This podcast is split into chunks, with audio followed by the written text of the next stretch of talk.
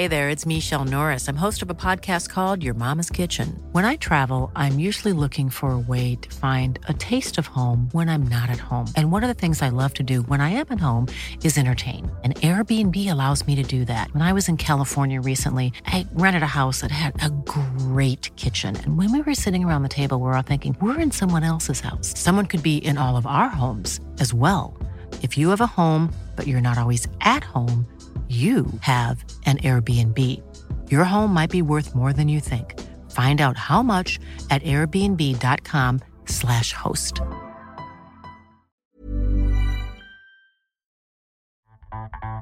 This Week in League, Dr. Tomata euthanises a terminally ill NRL career. Say, Glenn, have they selected the next Broncos captain yet?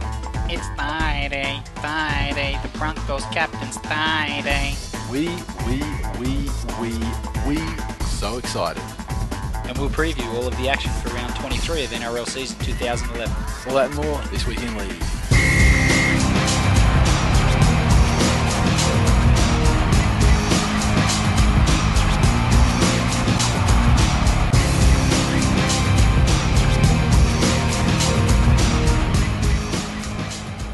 Welcome to episode 60 of This Week in League. I'm Nate. And I'm Glenn. AKA Baldy Greg. So I've been called. Baldy Greg. On other podcasts. Okay, let's get straight into the housekeeping. Do you have any details for me on the Krispy Kreme burger eating occasion this Sunday? I do. I have details for everyone. On Monday, I went down and spoke to Chris, the owner of Chompers at Oxley, and teed up 12 p.m. this Sunday, the 14th of August. For you to partake in the double-double goodness.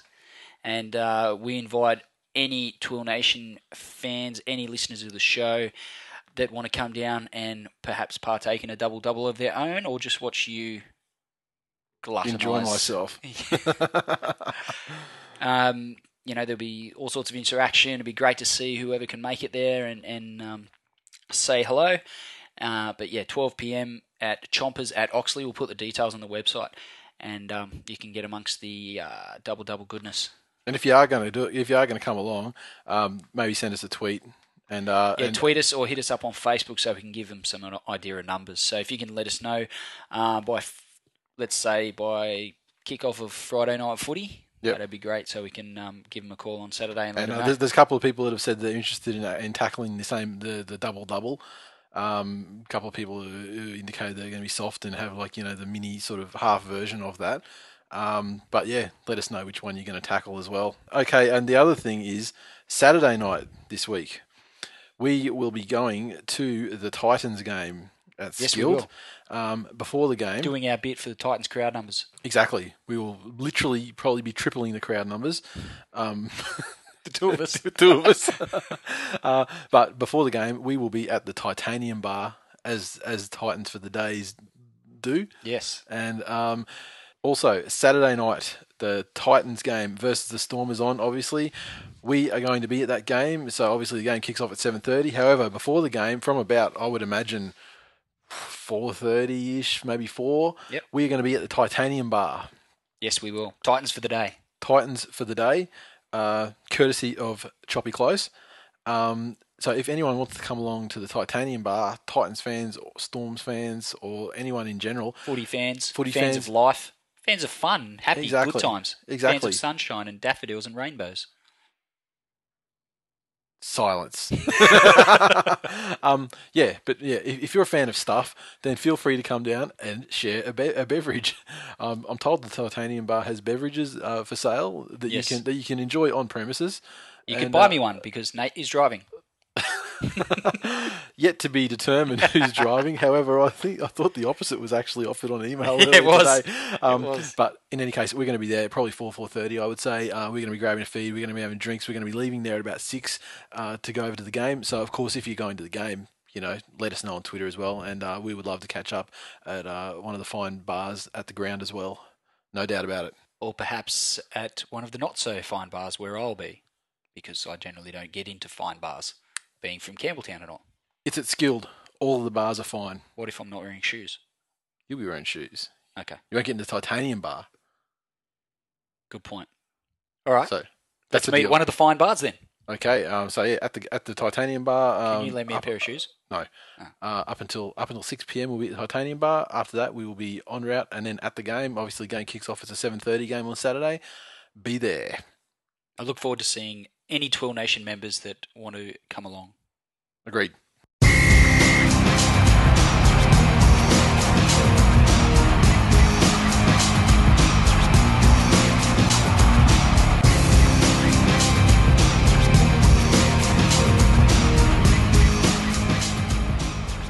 News. First story, more problems at the Roosters. The Sydney Roosters have called a disciplinary meeting, and this is going to happen tomorrow in our time. It will be, I guess it would be yesterday this would have happened, but I think we should briefly go over the story anyway. It's weird when we do that. Yeah, it is, but I mean, it's going to be the biggest story of the week, I would say, and there's potential sackings to come out of this. Now, the sackings we're talking about are the fate to be determined will be Nate Miles, Todd Carney, and Frank Paul Nuasala. They broke a team booze band in the early hours of this being Tuesday morning. This is about no one other than Todd Carney, really. Yeah, the story broke literally today. It happened in the early hours of the morning. Story broke today. A cab driver phoned the club, the Roosters, to inform officials there that they of a fare hailed between a Double Bay hotel and an Oxford Street pub late last night. The Roosters then released a statement at 4:30 PM stating, the Sydney Roosters NRL playing squad made the commitment last week to avoid alcohol consumption for a 2-week period. The club confirmed that the players were at two eastern suburbs establishments on Monday night. Investigations by the club have found no evidence of any antisocial conduct. The Sydney Roosters disciplinary committee will meet tomorrow morning, and until that time, the club will be making no further comment. In the interim, the Roosters today announced the same lineup that took to the field in round 22. So, what has been alleged is that although they weren't, pissing on people or shitting on them or wrecking balling them, they had been drinking, and that was against them. Or wrecking balling them. Yeah. Well, what else is Frank Paul known for? Dropping it or wrecking balling it. So growing a fairly impressive afro though. He is obviously that. And he wanted to take it out of town. Only when he's sober though. You want to try and go grab some ladies with that afro, but they also grabbed some drinks and. What do you make of this story? End of Carney or what? Something has to be done. As a parent, I don't really buy into the role model thing because I think say, as a parent of a child with a drinking problem, drinking chocolate milk or something. Oh, yeah. He doesn't mind. He does drink too much apple juice, that kid. But as a parent, I don't really buy into the role model thing. I think if Jackson ever grew up and had. A footy player as a role model as such, or put him up on a pedestal, and that was how he wanted to grow and live his life outside of a sport, then I think I might have done a pretty shabby job as a parent. And I think any kid that's looking up to Todd Carney and guys like that probably isn't really looking at what they're doing off the field. So I don't really buy into the role model thing. What I do buy into is to play professional sport, and certainly to play rugby league professionally, which is a game that I love, I see that as a very, very, very privileged position for these guys to be in. And to be in that position at a very young age is something that obviously not many people get to do. And they're afforded all sorts of luxuries and all sorts of benefits as a result of being a first-grade NRL star. And Todd Carney, on more than one occasion, has openly admitted his issues with alcohol, and no one is saying he's intoxicated or had any. Let's face it. Before, he had a massive career misbehaviour at Canberra. Yeah, got the arse, sat out, and played park footy in North Queensland for a year, came back to the Roosters, and even since then, he's had two incidents. This is number 3. I don't even think it comes down to the role model side of things. It sounds like, for a normal civilian, if you will, he didn't do anything wrong this time. However, if the side agreed that they were going to avoid alcohol consumption, then that's an undertaking that he's voluntarily made, broke it, less than a week later. And therefore, even though it may not have been illegal, he's definitely going to be subject to disciplinary action. If you've learnt your lesson from the previous indiscretions, and certainly the indiscretion of earlier this season where he was read the riot act and you know, the media was all over it and all the rest of it. If I was in that position, and granted I'm a bit older than Todd Carney, and I probably have people around me that are more inclined to call me a dickhead if I was to behave in such a fashion. Whereas he probably... Sorry? I said, yeah, you dickhead. Yeah, exactly. No doubt you would pull me aside if you thought I was being a dickhead and say, look what you're doing to your life or to your family or whatever. Doesn't always work, though, because I did do that at the Origin game. I was only embarrassing you, so that was fine. But I just don't get how he hasn't said to himself, you know what, I'm going to drink water and air. That's it. And I'll go and I'll play poker at home, and the guys can come around my place, or I'm just going to play Xbox. Yeah. You know, like I'm not going to put myself in any position where the media can jump on something and make a mountain out of a molehill, which they may well be doing in this case. Well, they do. I mean, they may anyway. I mean, like there was an article I saw in the Daily Telegraph weeks ago where it was the story was about how he went and got another tattoo, and it's like, oh, you know, his mind's not on football. He went and got a tattoo. Oh, fucking Jesus Christ! Such a load of bullshit. However, this cabbie as well. What a fucking narc he is. I hope I never get into his cab. If he rings my wife and says, look, your husband just fell out onto the road, sans pants, into a pool of his own vomit, I mean, those secrets are supposed to stay in a cab. Yeah, but I mean, and going back to what the statement, it wasn't anything like, I mean, it was no antisocial conduct or anything. No. He's just gone, He's either a Roosters fan that's really pissed off at how they're going this season. That guy, the guy looks like the cover of Mad Magazine, the big black dude and the dwarf. They're either part of a travelling circus or I'm vague. Yeah, they're either. I either know them from seeing, like, you know, the Lennon Circus on tour, or they're good pivotal members of the Sydney Roosters. Called up Lennon's and they say, "No, mate, we're not touring in Sydney at the moment." So he's going, "Okay, then I'll call the Roosters." Well, that cancels out option A. Time to ring Nick Politis. Yeah, so could be a nothing issue. But something has to be done to Carney that has to get it through his head, whether that's not play football for a year or however long it takes. I don't know that that's the answer, but this is symptomatic of the issue at hand, and the Roosters failed to deal with Carney's problems earlier this season when he sort of, I thought at that stage he'd hit rock bottom, and it was a bit of a cry for help, etc.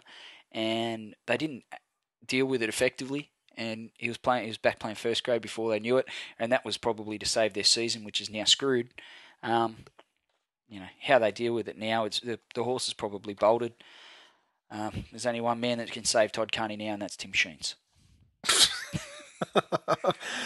he did such a great job with Arana Tomata and Dane Laurie. It's an interesting segue, but there's some people who just can't save, Nathan. You know, I'm going to have to segue straight to that story now because it was the last story, but hey. Let's get it on right now. The continuous saga involving the continuous indiscretions of Arana Tomata continues. Panthers bad boy. Now he's Panthers. Dr. Tomata. He will face court next week after being charged with stealing the club doctor's prescription pad and falsifying details. We mentioned this story a number of weeks ago. It went very quiet immediately after, but as it turns out, he was charged on June 24th, 10 days after the alleged offence took place. Phil Gould immediately stood him down, as we reported, and it appears that his footballing future will remain in limbo until the legal process is complete. Police spokesman said that detectives searched Tomata's Constitution Hill home and allegedly found several items of interest. He was then charged with the theft and falsification of the prescription pad, which was allegedly used to obtain behind-the-counter sedatives such as Valium. Tomata will appear before a Parramatta local court on Wednesday next week. None of his previous club sackings have related to drugs. The new charges represent the most serious off-field incident he has faced in a brief yet turbulent NRL career with 7 clubs, 5 of which he's been given the arse from. Yeah, the only club he's going to be running around for in the future is the Celtic Crusaders. Yeah. Prodigious talent. The magical invisible club that doesn't exist anymore. Prodigious talent that was, you know, numerous clubs now have tried to make a go of, but you cannot make a silk purse out of a sow's ear, as they say, and you've just got to have something upstairs to make you a consistent first grader, and you can't just have talent. Some people make it without that much talent because they've got a work ethic and they've got, you know, the drive and the inclination that they can make something of a career out of footy. and other people have all the talent in the world and sweet fuck all going on upstairs. That's it. Allegedly, because it's still a matter of the courts. Yeah, and I only brought that story up, A, because we kind of been following it. It seems to have been sacked and resurrected a couple of times during the run of this show. We spoke about him at length last season too. Every time it looked like he might have got a run in first grade with the Tigers, or then he went to the Cowboys, and so we've covered him fairly extensively. It's only fair that we comment on what will soon be the end of his rugby league career. And the end of one of your little man crushes. Never had a man crush. I hoped he was going to play well for the Tigers, but he's not in my top five man crushes, no way. Top five? You got five you can name. With who's the other three? I mean, Sonny, Bill and Rennie are two of them. Who's the other three? It's two. Dan Carter. Rugby union man crush. Okay, interesting. Keep going. You'd have to give me some time. It's not something I sit and think about. So two of your three man crushes, the top three man crushes. It's not something I sit and think about late at night in my undies, smothered in honey.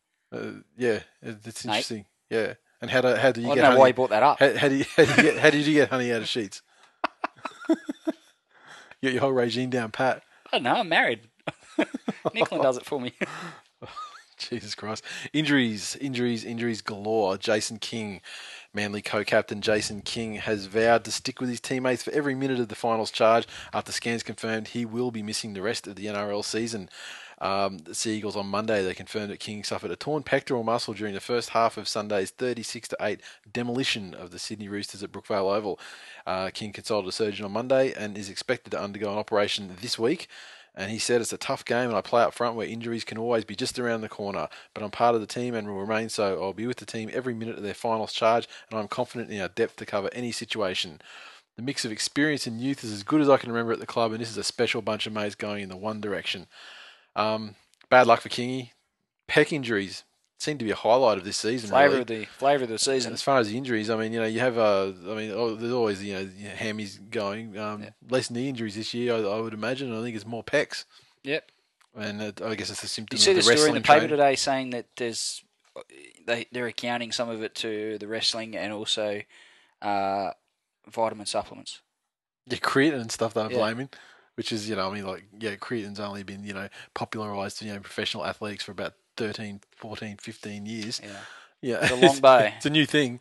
Yeah, I bet the wrestling training, I can understand it. Because it is an injury normally associated with wrestling itself. And I guess more of that's crept in over the last few years. If that was the case, why haven't the entire Melbourne's top forward pack gone down with pec injuries? Well... The other thing is steroid use. So who knows? I don't want to say I don't want to call a team cheats, even if they have been proven conclusively to be cheats. Just saying. The views currently being expressed by Nathan are views of Nathan and Nathan alone, and not shared by any other hosts of This Week in League. If you put hash just saying, it means doesn't matter. Really? Yeah. It's not a thing then. It's like saying allegedly in front of everything. Okay. Next injury, Chris Betty White Lawrence, West Tigers centre. Chris Lawrence in doubt for his side's likely. I'm just going to talk through the whole thing. Shut up. Go for it. Stop calling him. He's got a worse than expected tear to his right hamstring. Yeah. He's fallen and he can't get up. The news will deflate the Tigers after their victory over St George Illawarra on Friday night. This is the news said it, so it's true. We're like a bulletproof balloon. If that could even exist. The Tigers' recent form has coincided with Lawrence's return from a dislocated hip. Balloon. Indeflatable. While the rest of his teammates travelled to the south coast of New South Wales for a three-day camp at Kiami yesterday, Lawrence remained in Sydney so he could use the club's hyperbaric chamber in a bid to hasten his rehabilitation. He's considered a fast healer and a professional when it comes to recovery and rehab. Of course he is. He's a tiger. He's a professional. So drinking tiger's blood. Yeah. Tiger blood. And look what happened to him. No, he will be now. He's not even a tampon. He's in for 3 games, out for a season. In for 5, out for 15. Exactly. It was actually Twitter where he broke the news. He said, scan results weren't as good as I'd hoped. 4 to 5 weeks out, it looks like very frustrating. I'd say if it's 4 to 5 week bracket, I'd expect to see him back for the first round of the finals. Yep. Should the Tigers not implode and allow someone like Souths or Doggies? Not even remotely going to happen. By the time he gets back, we'll be two-thirds of the way through a 12-game winning streak to take out the 2011 NRL Premiership. He'll be a welcome addition to our side, which will be, you know, probably riding high atop the bottom eight of the bottom half of the top eight. And look, he'll slip into the side. Lottie'll be back by then. Him and Gareth and Lottie. No combination. Louis. It'll be like a team. Mate, it'll be like a team of Bo Ryans with amputated hands. It's just, mate, they don't need to play together that have that combination. You've seen that Chris has slipped straight into the side. Gareth slipped straight into the side, and it's like they've never been away, mate. It's just like they just run for born free. As free as the wind blows. So this is a singing episode, is it? Oh, it could be. I don't know. Call it what you will. Also, I mean, I could sing songs about Tigers all night. I've got thousands of them. Also, Beau Scott is in doubt for Sunday's match against the Roosters with a hamstring injury. Let's talk about Chris Lawrence a bit more. And world's best centre. Jamie Soward left the field suffering with back spasms.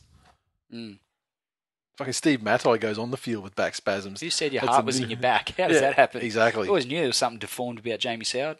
Suck it up, Jamie. P. Hart done nothing to prove himself, to disprove the rock star thing that they were going on about with before the Origin series this year. Got to come off the field. Get back on your cat. That's what I heard from the sideline. That's what you heard from your mouth when I was on the sideline in my mind. Okay, and. Everyone, Kung Fu stomping, Cronulla skipper Paul Gallen is likely to miss Monday night's NRL clash with Canterbury. Everybody was Kung Fu stomping. Well, this is a singing episode. And he's charged for lashing out with his boot at Gold Coast, Beau Henry. Gallen received a Grade 1 dangerous contact charge from the NRL Match Review Committee, and he will be, obviously, by the time you listen to this, he'll be out for a week, I would imagine. Didn't do himself any favours by saying, I was just trying to get him out of the way. Yeah, so you knew he was there and you still did it? And a lot of the commentators were like... Paul. The thing is, he's going to get a week, whether he, a guilty plea or an unsuccessful defence, he's going to get a week. Out of all the grubby things that Paul Gallen's done in his life, You'd think he would have picked up how to lie. Yeah, and the thing is, they say the commentators, like, they were, like, latched onto him to, like, cover for him. The second it happened, they're like, oh, well, he clearly doesn't look back, so he didn't know he was there. Yeah, because he didn't know there was a guy that wrapped around his fucking foot. There. Yeah. Hang on, I got my back turned, right? Yeah, I'm just going to horse kick you in the nuts without looking, just to show you. No, but first, hang on. First, no, I just want to show you. First, I have to grab you around the leg, and hold your leg because you don't know I'm there. No, exactly. I mean, if you hold my leg, I wouldn't know you're there. That's gravity holding my right leg down. It's fucking ridiculousness.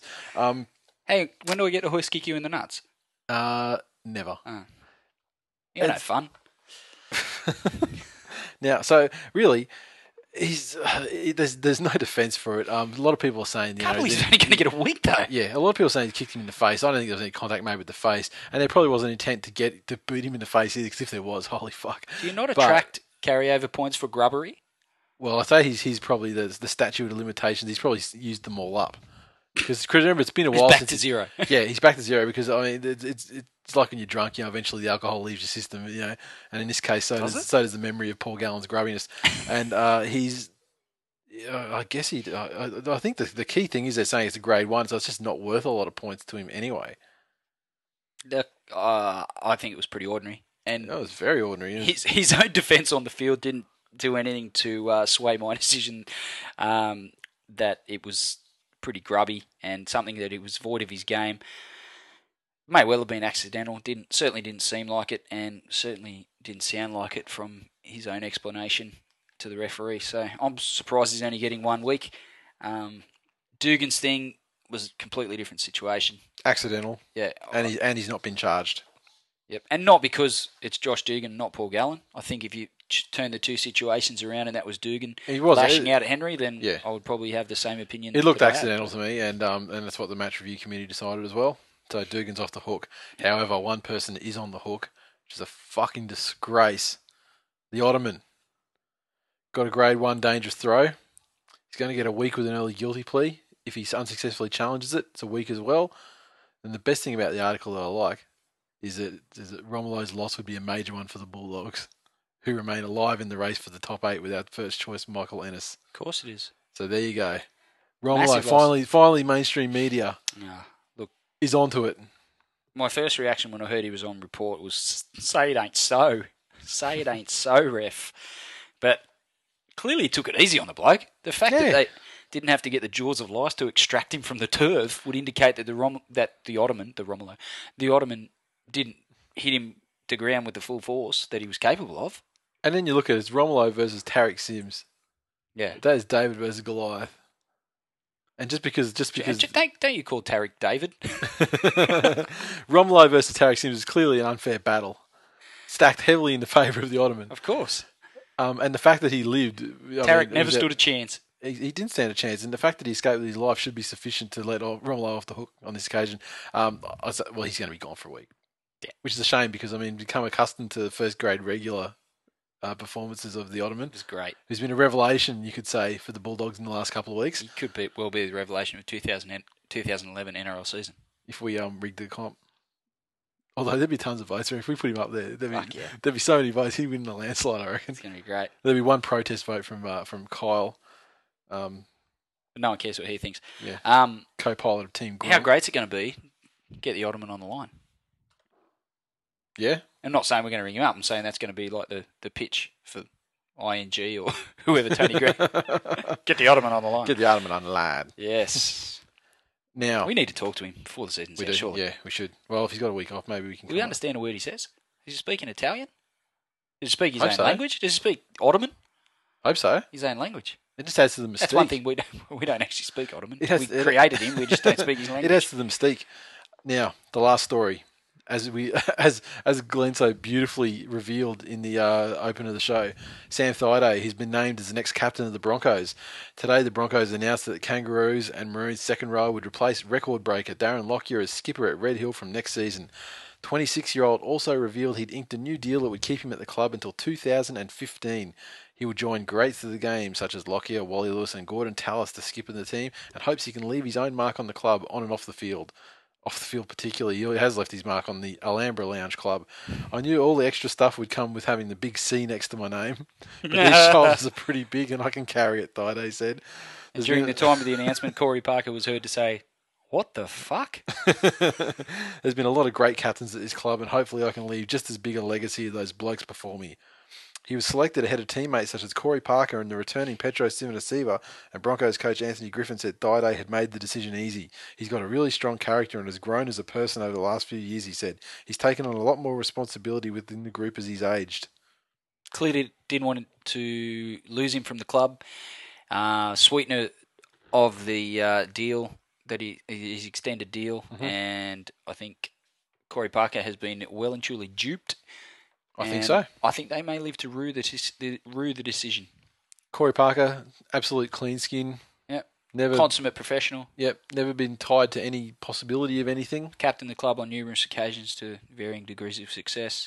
And I'd say that poor old Corey, I think he might go through good trainer, his career. Unlike other people that have recently been named captain of the Broncos. Yeah. And I think Corey might end up going through his career now, not being the captain of the Broncos. I remember training at Kangaroo Point, running the stairs. Yep. And I was actually doing my warm down walk, and I was on the way back, and the Broncos happened to come running past. Yep. And first it was the backs, and then the forwards. They were in their own little groups, and the forwards come running past, and there was Nick Kenny and Benny Hannett and all those sorts of boys. It was actually back when Tony Carroll was there. Yep. And they're running along.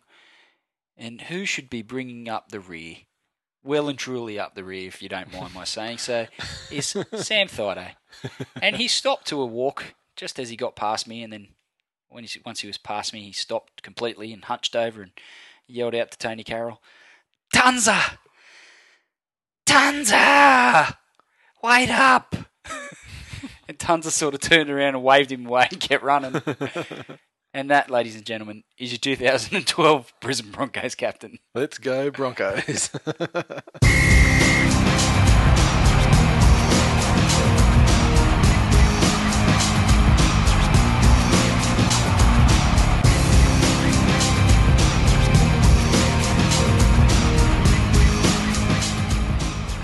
Recaps, first game, Friday night football. Canterbury Bulldogs 14 defeated the North Queensland Cowboys 6.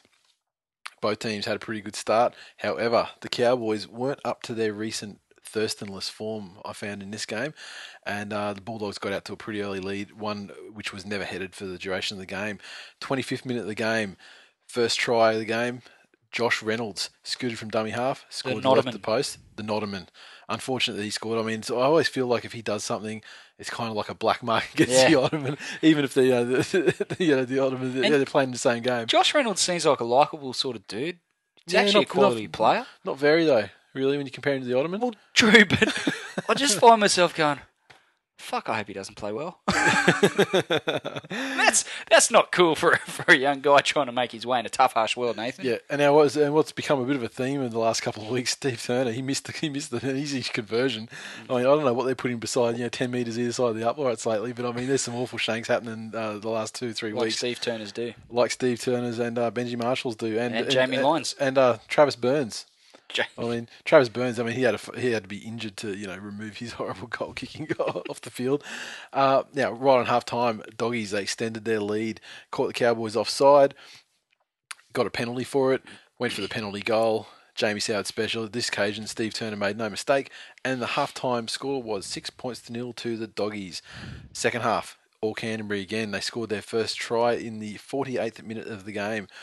Break by Trent Hodkinson, and there was... something strange to see for the Doggies this year. There was about 7 players in support. There was this massive line. It was like a kick chase. There were so many of them coming through. Steve Turner received the pass, scored under the sticks, converted his own try, 12-0. And at that stage, obviously, we know the final score. The game was well and truly over. Cowboys could not peg that back. There was another Jamie Soward special to the penalty goal to the Bulldogs. Made it 14-0 in the 56th minute of the game. Then the Cowboys finally got going once they were down by 14. Ray set up a try for Brent Tate, scored the try. However, he's been on a try-scoring tear, Tate, last few weeks, hasn't he? Last 2 weeks, he has, hasn't he? Has he scored three weeks in a row, I think. Yeah, he's going all right. Old Robo Neck. Once he gets on the field, he goes all right. Good story. I mean, remember, no one will forget him. The way he was like crying like a little girl. When he busted his knee in Origin. The guy was devastated. He was. Rightfully so, and it was in the Four Nations, Goose. Four Nations final. Devastated like a little girl that, someone dropped his lolly. You're a fucking cat. No, I was the one bawling my eyes out. Well, me. Continue, please. Not much to continue, too. That made the score 14-6 following that try to Tate, and that's the way it remained. Cowboys... They had some chances late in the second half. However, they didn't bridge the gap. Bulldogs won the game. See how the Cowboys were pretty much expected to play the whole time JT's been out. Agreed. I think it's pretty lucky that he's back into the side now because they could have taken a real hit to their confidence. So that whole stretch, did it end up being 5 games? So they went 3-2. The 3 that they won were reasonably impressive. Or was it 4-2? 4-2, I think. So the 4 that they won were impressive, and some of them were kind of against the odds or surprises. Sure. The 2 they lost are just disgraceful, the way you expect the Thurston-less Cowboys side to roll. But I guess all in all... Look, when he went out, I think they would have taken that sort of win ratio. Yep. We said it a few weeks ago when they'd won 3 of them. So,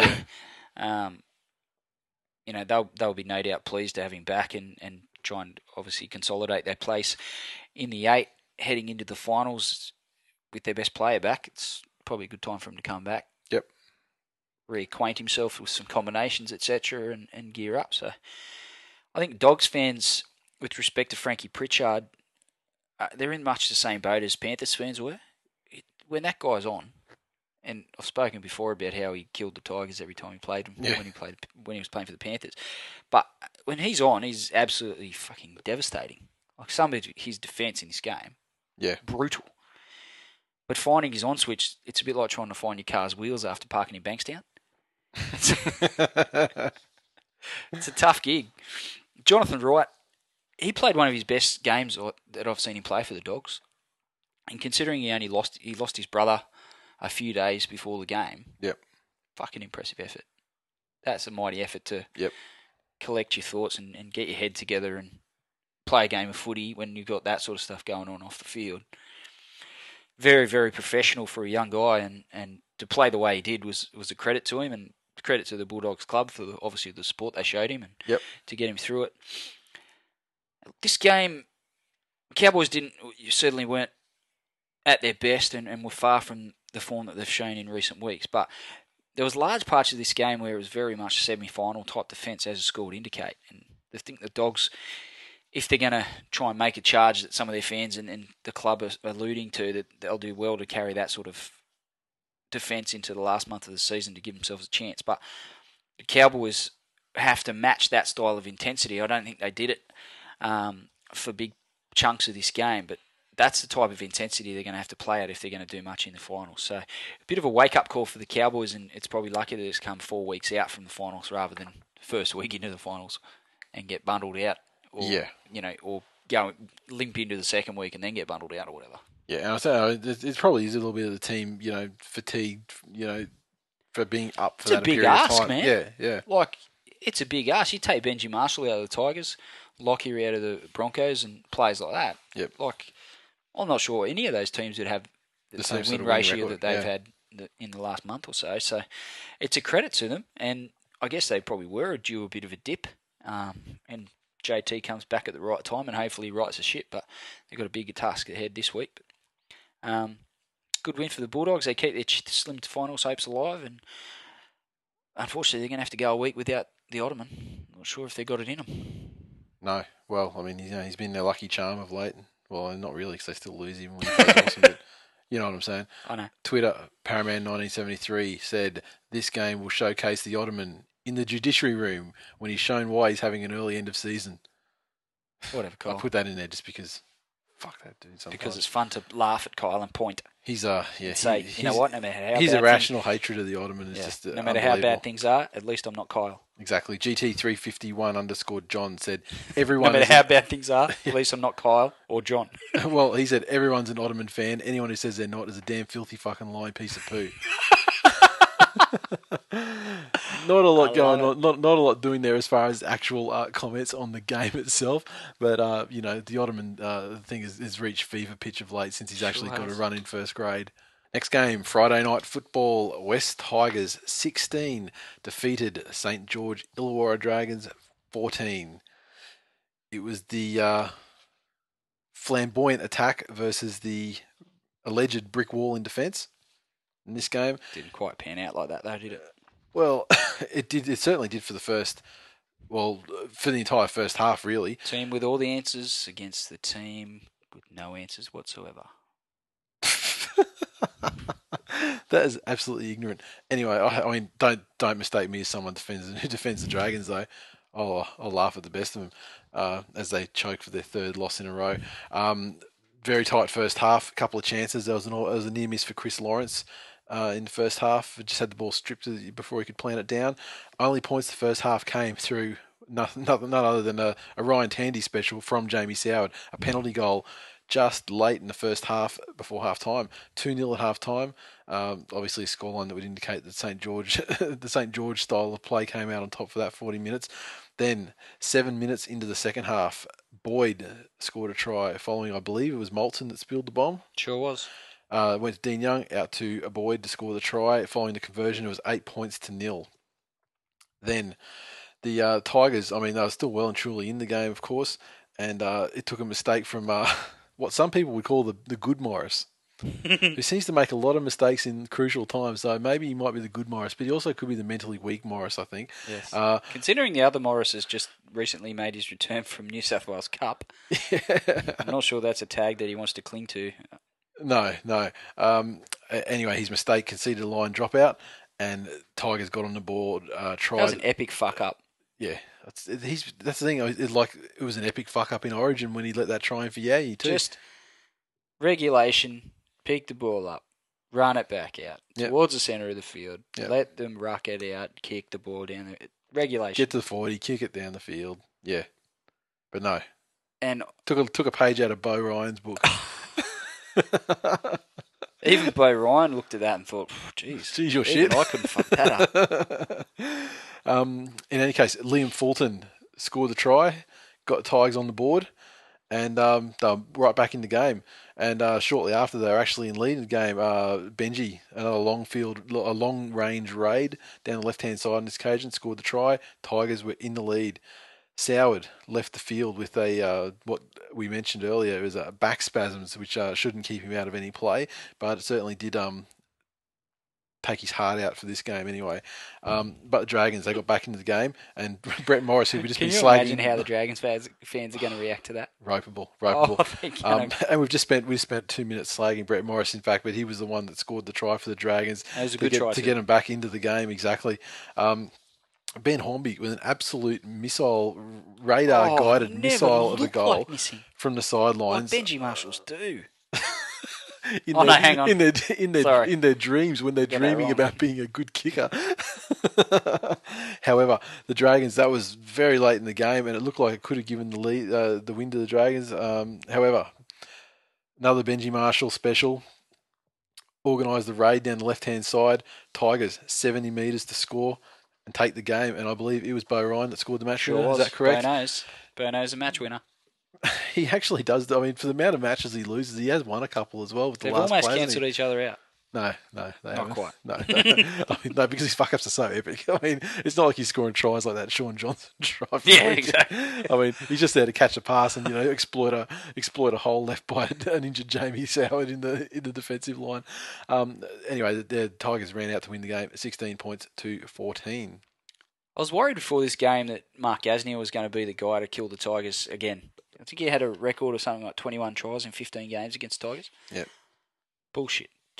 And I remember, like, that record's been that way for some time. He's always had a great record against them. And games I go in there, look, Gasnier can't kill us this time, can he? Hat trick. Gasnier can't kill us this time. Gets a double. Yeah. Fucking Gasnier, 3 tries this. Like, just every time. Just, I was thinking before this game, anyone but Gasnier.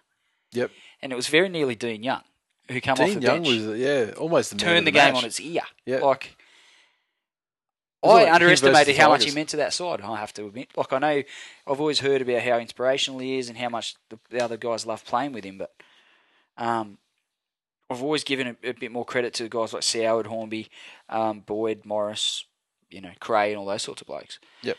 Dean Young, he's a guy who holds it all together. Certainly did in this game anyway. Yeah. Almost single-handedly took the Tigers on. Hugely impressive performance. I really enjoyed watching him go around, considering it's his first game back from injury too. Mm-hmm. Went really well. Steve Fakes is want to ensure that the Tigers are one of the fittest teams in the comp, as he's professed them to be since he took over as the Tigers strength and conditioning coach. That was one of the mantras that he set down. He wanted them to become one of the fittest teams in the comp, but they're going to have to be, if they're going to defend like that for the next 8 weeks. Yeah, that's like guys shooting up out of the line. Speed was fantastic for most of the game. Guys shooting up and shutting the play down. Look, that's hard to maintain. Yeah. When you got attacking raid after attacking raid being thrown at you. They did it pretty well against Manly. They've done it pretty well in this game, but there's still a long way to go. So hopefully they don't burn out. That's my only concern. That's the thing. It's impressive to watch. But that's the thing about a streak that long. I mean, I don't think that physically they'll be able to maintain it. Well, see, that's the difference between you and I, Nathan. Yeah, because I don't go for them, and you do. So you're naturally going to say that they can. I know that Dragons fans will want to kill me for saying this, but Jamie Soward, over the length of his career, he certainly put some of the doubters to rest by winning a grand final and also playing Origin this season. But there's been a bit of a blight on him throughout his career in the fact that he's been a bit soft, or he's been a bit mentally fragile, and you can get to him. And I just wonder, I'm not saying I necessarily subscribe to that theory as much as I probably used to, but I honestly feel he was seriously impeded with his injury. But the fact that he got waved back on, could you imagine, I don't know, let's say Lockyer, for example. Yeah. That's probably a bad example. Let's imagine it was Carney for the Roosters. Yeah. Could you imagine him getting waved back on? The coaching staff going, "No, sorry, mate, we don't."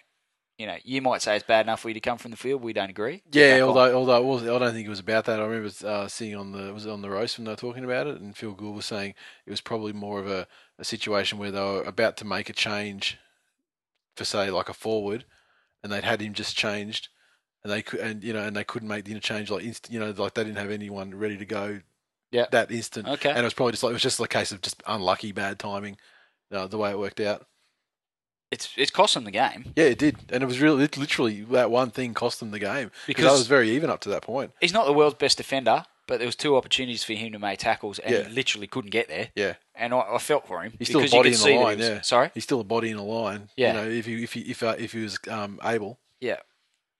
And when Benji got the ball, in a normal situation, you'd probably back Soward over 20 metres against Benji. Yeah.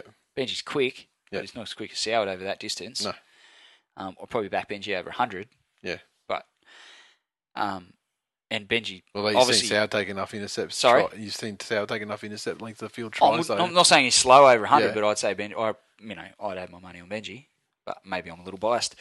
And he wasn't making any ground on him because he was clearly hampered by the injury. So, I felt for him a little bit, actually.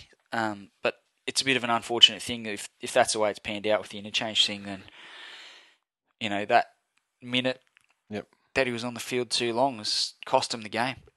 Agreed. Tigers, as they want to do, targeted it, and pretty unlucky also in the final match winning try where Lawrence got around Beau Scott. Yep. Beau Scott was tearing his hamstring as Lawrence was tearing his. That's bloody unlucky for both of them. Game come down to the last minute or so, and they're trying to pack a scrum. There was a couple of kicks through that the Dragons thought that the Dragons put through. The first one I thought was fair enough. They tried it. The second one, I was a bit bemused that they kicked when they did. Yeah. Wade McKinnon swore blind that he didn't knock the ball on, and that you didn't get enough looks at different angles to see if that actually what happened, because they were trying to get the scrum packed, and obviously they didn't want to go away from the telecast. I saw a lot of people blowing up at Bryce Gibbs and saying, why is he trying to start fights and things like that. But Matt Utai was the main offender. Utai probably took offence to Dean Young kicking the ball away as he bent down to try and pick it up. Yeah, which is pretty funny. Just keep your mouth shut. Yeah, as far as I'm concerned. But also, Beau Scott grabbing Bryce around the throat. Beau Scott's fucking angry though. He is an angry dude, eh? Oh, he's a serial killer. Seriously, dude's angry. Yeah, I think losing Chrissy Lawrence is a big blow for the Tigers, but hopefully, his replacement Mitchell Brown can come in. And he's certainly got the size and the pace. He's not as quick as Lawrence, but he doesn't have the X factor of Lawrence, so not even near it. That's it. It's the only thing he's going to do is obviously line up, hit the ball at full pace, and run a similar line, and hopefully that's going to be enough until Lawrence comes back. So, I really think the Dragons turned up for their fans and turned up for Wayne Bennett, who'd questioned him a week earlier, and they really turned up. They played. It was the Dragons of old, and they still lost. And I think their aura is pretty well fucked now. But there was a load of mistakes in this game as well. Yeah. I mean, like, it was tight. The first 20, half. 25 minutes was... You could see both teams were up for the contest. Yeah. But I think the occasion and the hype of the match got to them. They were both sort of seeming a little bit jumpy. Yeah, and both made some silly errors. Far more mistakes than both sides of, the Tigers got mistakes in them. Yeah, but the last couple of weeks they haven't really. I mean, their completions have been, quite high. Yeah. High by any standard, not even just in comparison to their previous weeks this year. Yeah, the Tigers forwards, in particular, Bryce Gibbs, obviously, big source, Gaddeth, Liam Fulton, and Hino as well.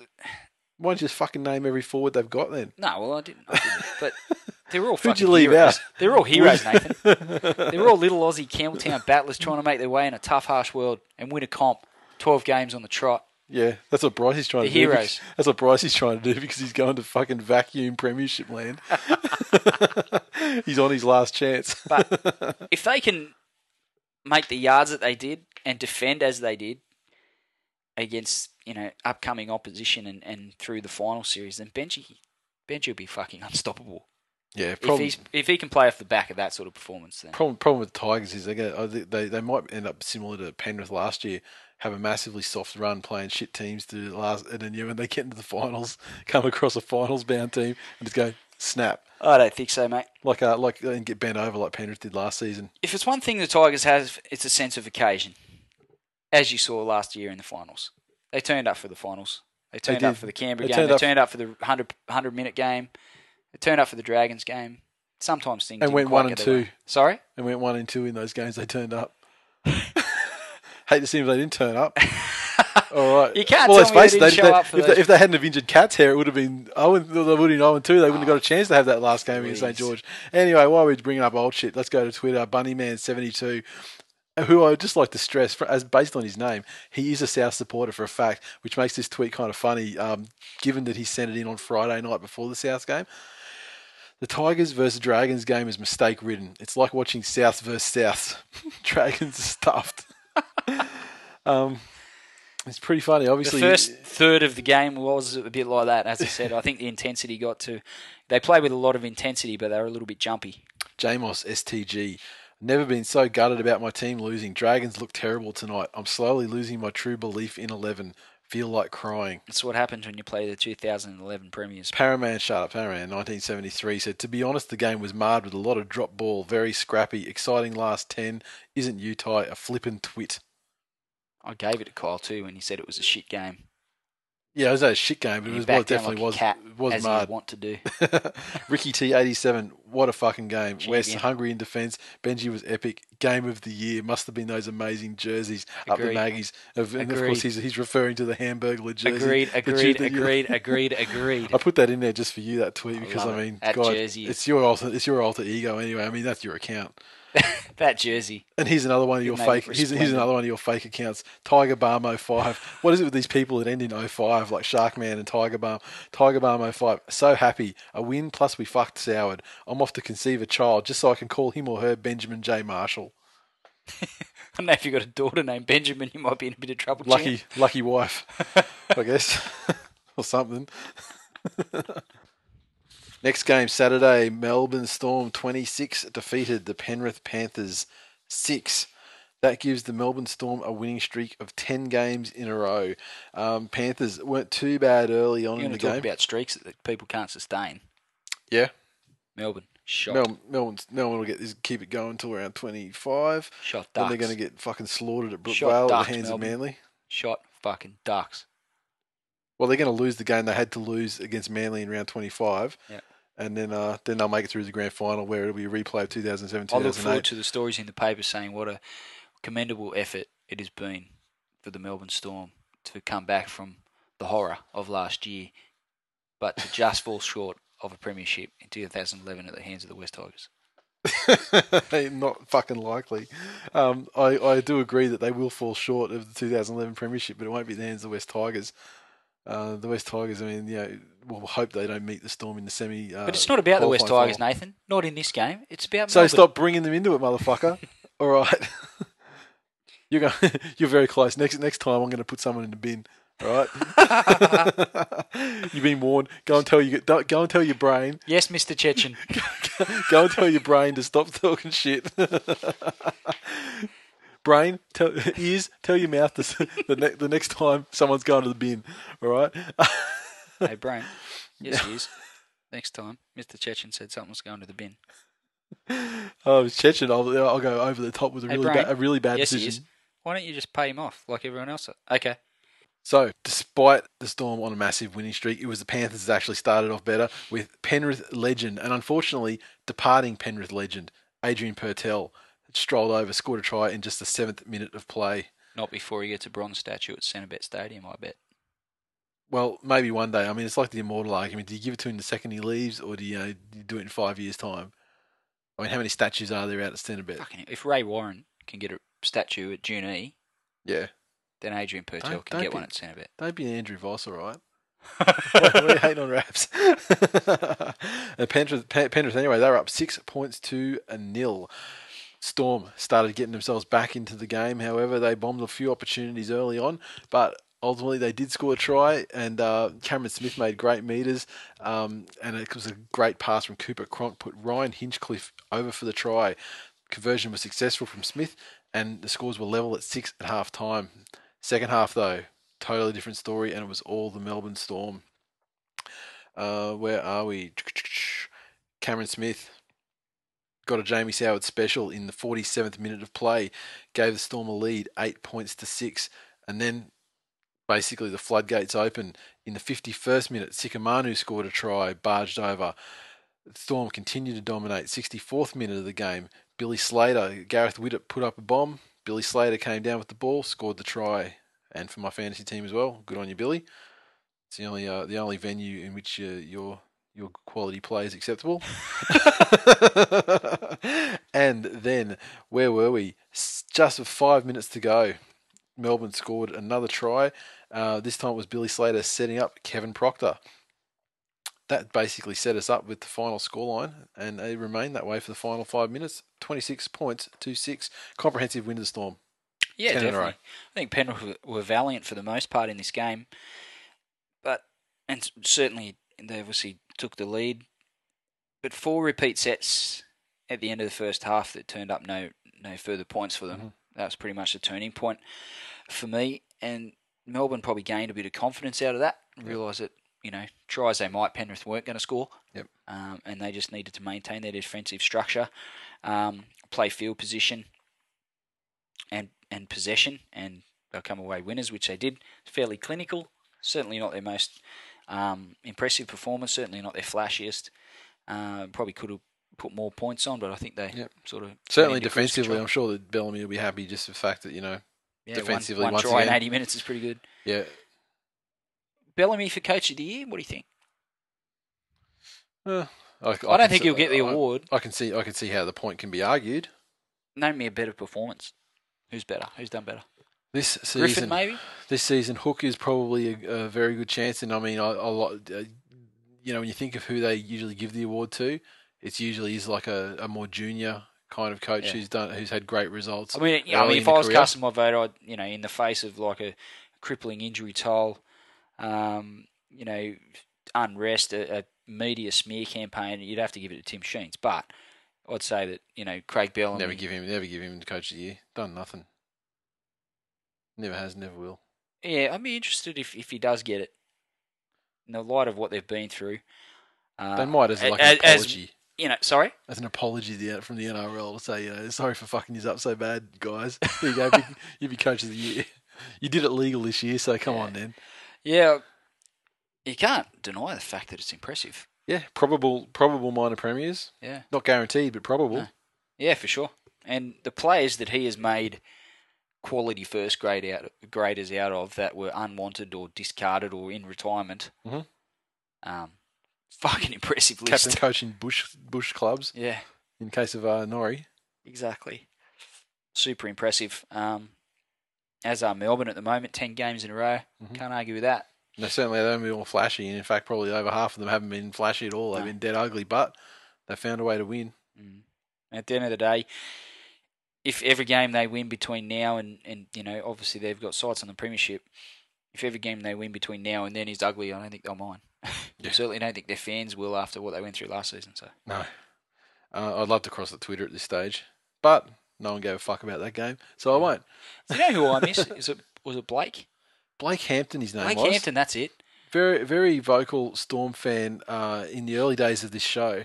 Yeah. And then he kind of went through... The Storm thing happened in April last year, and then he was very vocal about that.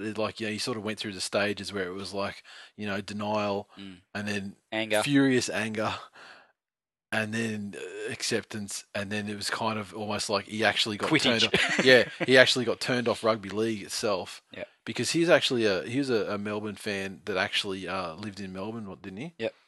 And he just basically gave it away. I mean, I'd be very interested to know if he actually still supports them. Yeah, it's as hard as it would have been for him last year. I hope he's getting some sort of enjoyment out of what's going on down there this year. I hope he hasn't turned his back on him completely. No, hopefully. I mean, because he's unfortunate. Yeah, and he's a kind of reaction. I mean, he wasn't one of the ones that were like, oh, fuck this team, they cheated. No, he was kind of like, fuck the NRL for fucking this team. He was of that kind of opinion. But it'd be interesting to see if he's today. I mean, he's been very quiet on Twitter. I mean, I'd say he's probably abandoned the platform even. So bad luck, I guess. Moving right along to the next game on Saturday. Shockingly, the Gold Coast Titans 20 defeated Oh, it was the Sharks. 16. That was a 7-match losing streak from the Gold Coast Titans. Just as the Storm have had a great winning streak, Titans have been in a terrible run of late, but they got the win on this occasion. They scored a try very early. Beau Henry put a pass on for David Mead, who had a fantastic game. Not for this try, of course. I mean, we'll get to it. But he scored the try. Cronulla, they bombed a try. Gallen slipped over, unfortunately, for the big man. In a game, it was a very unhappy game for Gallen overall. He did have some good Supercoach points in him, but I think the game's going to be far more remembered for the stomp slash donkey mule kick, whatever you want to call it, that we mentioned in the news section of the show today. Now, where are we? John Morris, 20 minutes of the game, scored a try from dummy half. Maybe he's the super hooker that some people would have us to believe. Some couch coaches. Yeah, 30th minute of the game. Scotty Prince went for the Jamie Soward special. Titans up by 2. 36th minute of the game. Mead pulled off another try. Miracle pass, scored the try. Not the try of the season, though. No, not the try of the season. He may have a future in the slips for Australia, though. Stick your mid out. Yeah, hope for the best. So, I mean, there was absolutely... we spoke about this before we hit record, but, I mean, there was a lot of skill. There was skill in hauling that in hauling it in. Definitely. I mean, no doubt about it. There was an element of luck to it, too. But I think it was just like he threw his hand out there, like... when you're playing around in the backyard, trying to pull off a classic catch kind of thing. And the bounce helped him, even though it wasn't the greatest bounce. I obviously didn't. But it sat up in such a way that it certainly sat up for his, the way he tried to grab it, pulling it in from the side. But if you look at it from Prince's point of view, he would have written the kick off and went, oh, absolutely. And then all of a sudden... we're packing a scrum. All of a sudden he's dived over the rest of Warden a try. Princey looks like a genius. Yeah. Thanks. Well, thanks, Dave. I never considered Prince looking like a genius. And I mean, that was all me. I never considered Princey anything but a genius, but that was all me. And I mean, it was half-assed, but 100% of it was me. It's just some of it was arsey, some, and half-assed, half skill. I'll give it. Where were we? That was half time. Second half, the Sharkies, they got a goal. They reduced the Titans' lead to 6 points, but 48th minute of the game, Preston Campbell put William Zillman over for the try. 54th minute, Sharks hit back again through Nathan Stapleton, and then the Sharkies actually got a bit of field position. They got a bit of possession, but they couldn't get the try and get over the line. 78th minute of the game. How are we going to pronounce old mate's name here? Ricky Liatelli? Is that how you pronounce his name? Oh, I can't even do it. He scored the final try of the match for the Sharkies. Throw your fucking Scrabble letters in the air and hope for the best. Yeah, exactly. Scored late in the game for the Sharkies, but it was too little too late. And the Titans defended, won the game, broke the 7-match losing streak, and they're back at 1. Yeah, we obviously haven't mentioned Princey's injury. Mm-hmm. Probably out for the season. I don't know if that's been confirmed. I believe it's confirmed that he is out for the season. Re-break of his arm. Yeah. So he has it in him, a broken arm. He does. It's in his game. Breaking his arm. He's got some broken bones in him. He's had 3 broken legs as well. Legs are bad. Yeah. Chalky bones. That would have been a tragedy. Yeah. Remember that Colgate ad? Just like this chalk. That's my arm. Poor Princey, he's probably a bubble boy. He maybe get some milk into you, Princey. Didn't get enough chocolate milk as a kid. Clearly. Do you know? I must admit, watching Princey's injury and knowing the history that he has with broken bones, it was obviously Jackson's dairy intolerant, so it's hard to get the calcium and stuff into him. But he does have rice milk, which is calcium enriched, and we used to go in through a phase where we were making lots of smoothies and stuff, and he sort of went off them. And now we've started up a smoothie campaign at home because just from watching Princey, yet another broken bone. So the campaign literally just started on the weekend. Yeah, okay. It's like, I don't want him to get to Princey's age and be playing sport and breaking bones left, right, and centre. So Jackson, you've got Princey to thank for the smoothies that you don't really want to drink that I'm forcing down your trap. Where to now for the Sharkies? Gallen himself has written the season off, which is they're out now. They're out of contention to get scrape into the finals. They had that great run, sort of, you know. They showed a bit of promise this season. More promise than they've shown for a couple of seasons. But if you look at what they've got coming next season, with all due respect to Bryce Gibbs, Andrew Fifita and Jess Robson, not much respect for Robson, but certainly Gibbs and Fifi, they're not the type of players that are going to turn that promise, albeit fleeting at points this season. No, and they've pulled out of the finals berth. They've pulled out of the race to get Willie Tonga as well. They've conceded that he will be going to Parramatta. Yeah, and it hasn't been announced or signs he'll delivered. That's what's going to happen.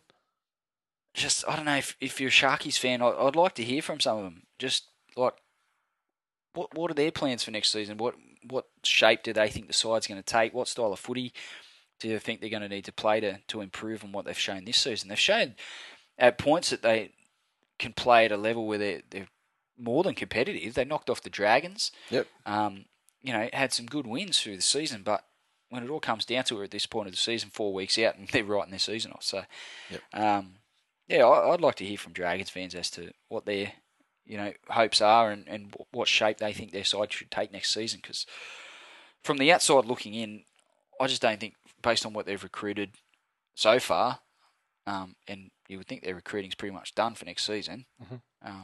I don't know that they've found any answers. No, I don't think so. But you never know. I mean, who would have seen the performances when they had their winning streak? Yeah. Who would have seen those performances in them either? I guess. Twitter. Mr_McCarthy said, "The boys," and he's a Titans fan, sorry. "Boys' defense was great. We switched from oranges to apples at half time. Bring on #NRL tit storm. Henry and Rankin played great. Ricky T87, someone with no vested interest at all in this game as a Tiger supporter. Who's just buoyed after the Friday night game. Recorded the NRL Cronulla Gold Coast game and decided to fast forward till something interesting happened. 5 minutes later, it was full time. #VuvuShittik. So he's trying to make a new word out of a made-up word. He loves it. And a made-up term for a poor game that we've created. He can do what he wants. Moving along to Saturday. The last game. Was the last game of Saturday? Yes, it was. The Brisbane Broncos 21 defeated the New Zealand Warriors 20 in Darren Lockyer's record-tying 349th game. And just like other players' 349th game, we had around 40 points scored. However, on this occasion, the anniversary player, his team didn't aim up for him quite as well as Manly did for Beaver in his record game. God, I want to just asphyxiate myself. There's a plastic bag. I'll poke a hole in it when I'm finished talking about this game. How's that sound? See how good your breath is. Yeah. See how long you can hold your breath. Broncos looked great in the first half. However, and they scored the first points of the game. And who was it? None other than Justin Hodges, try-scoring machine.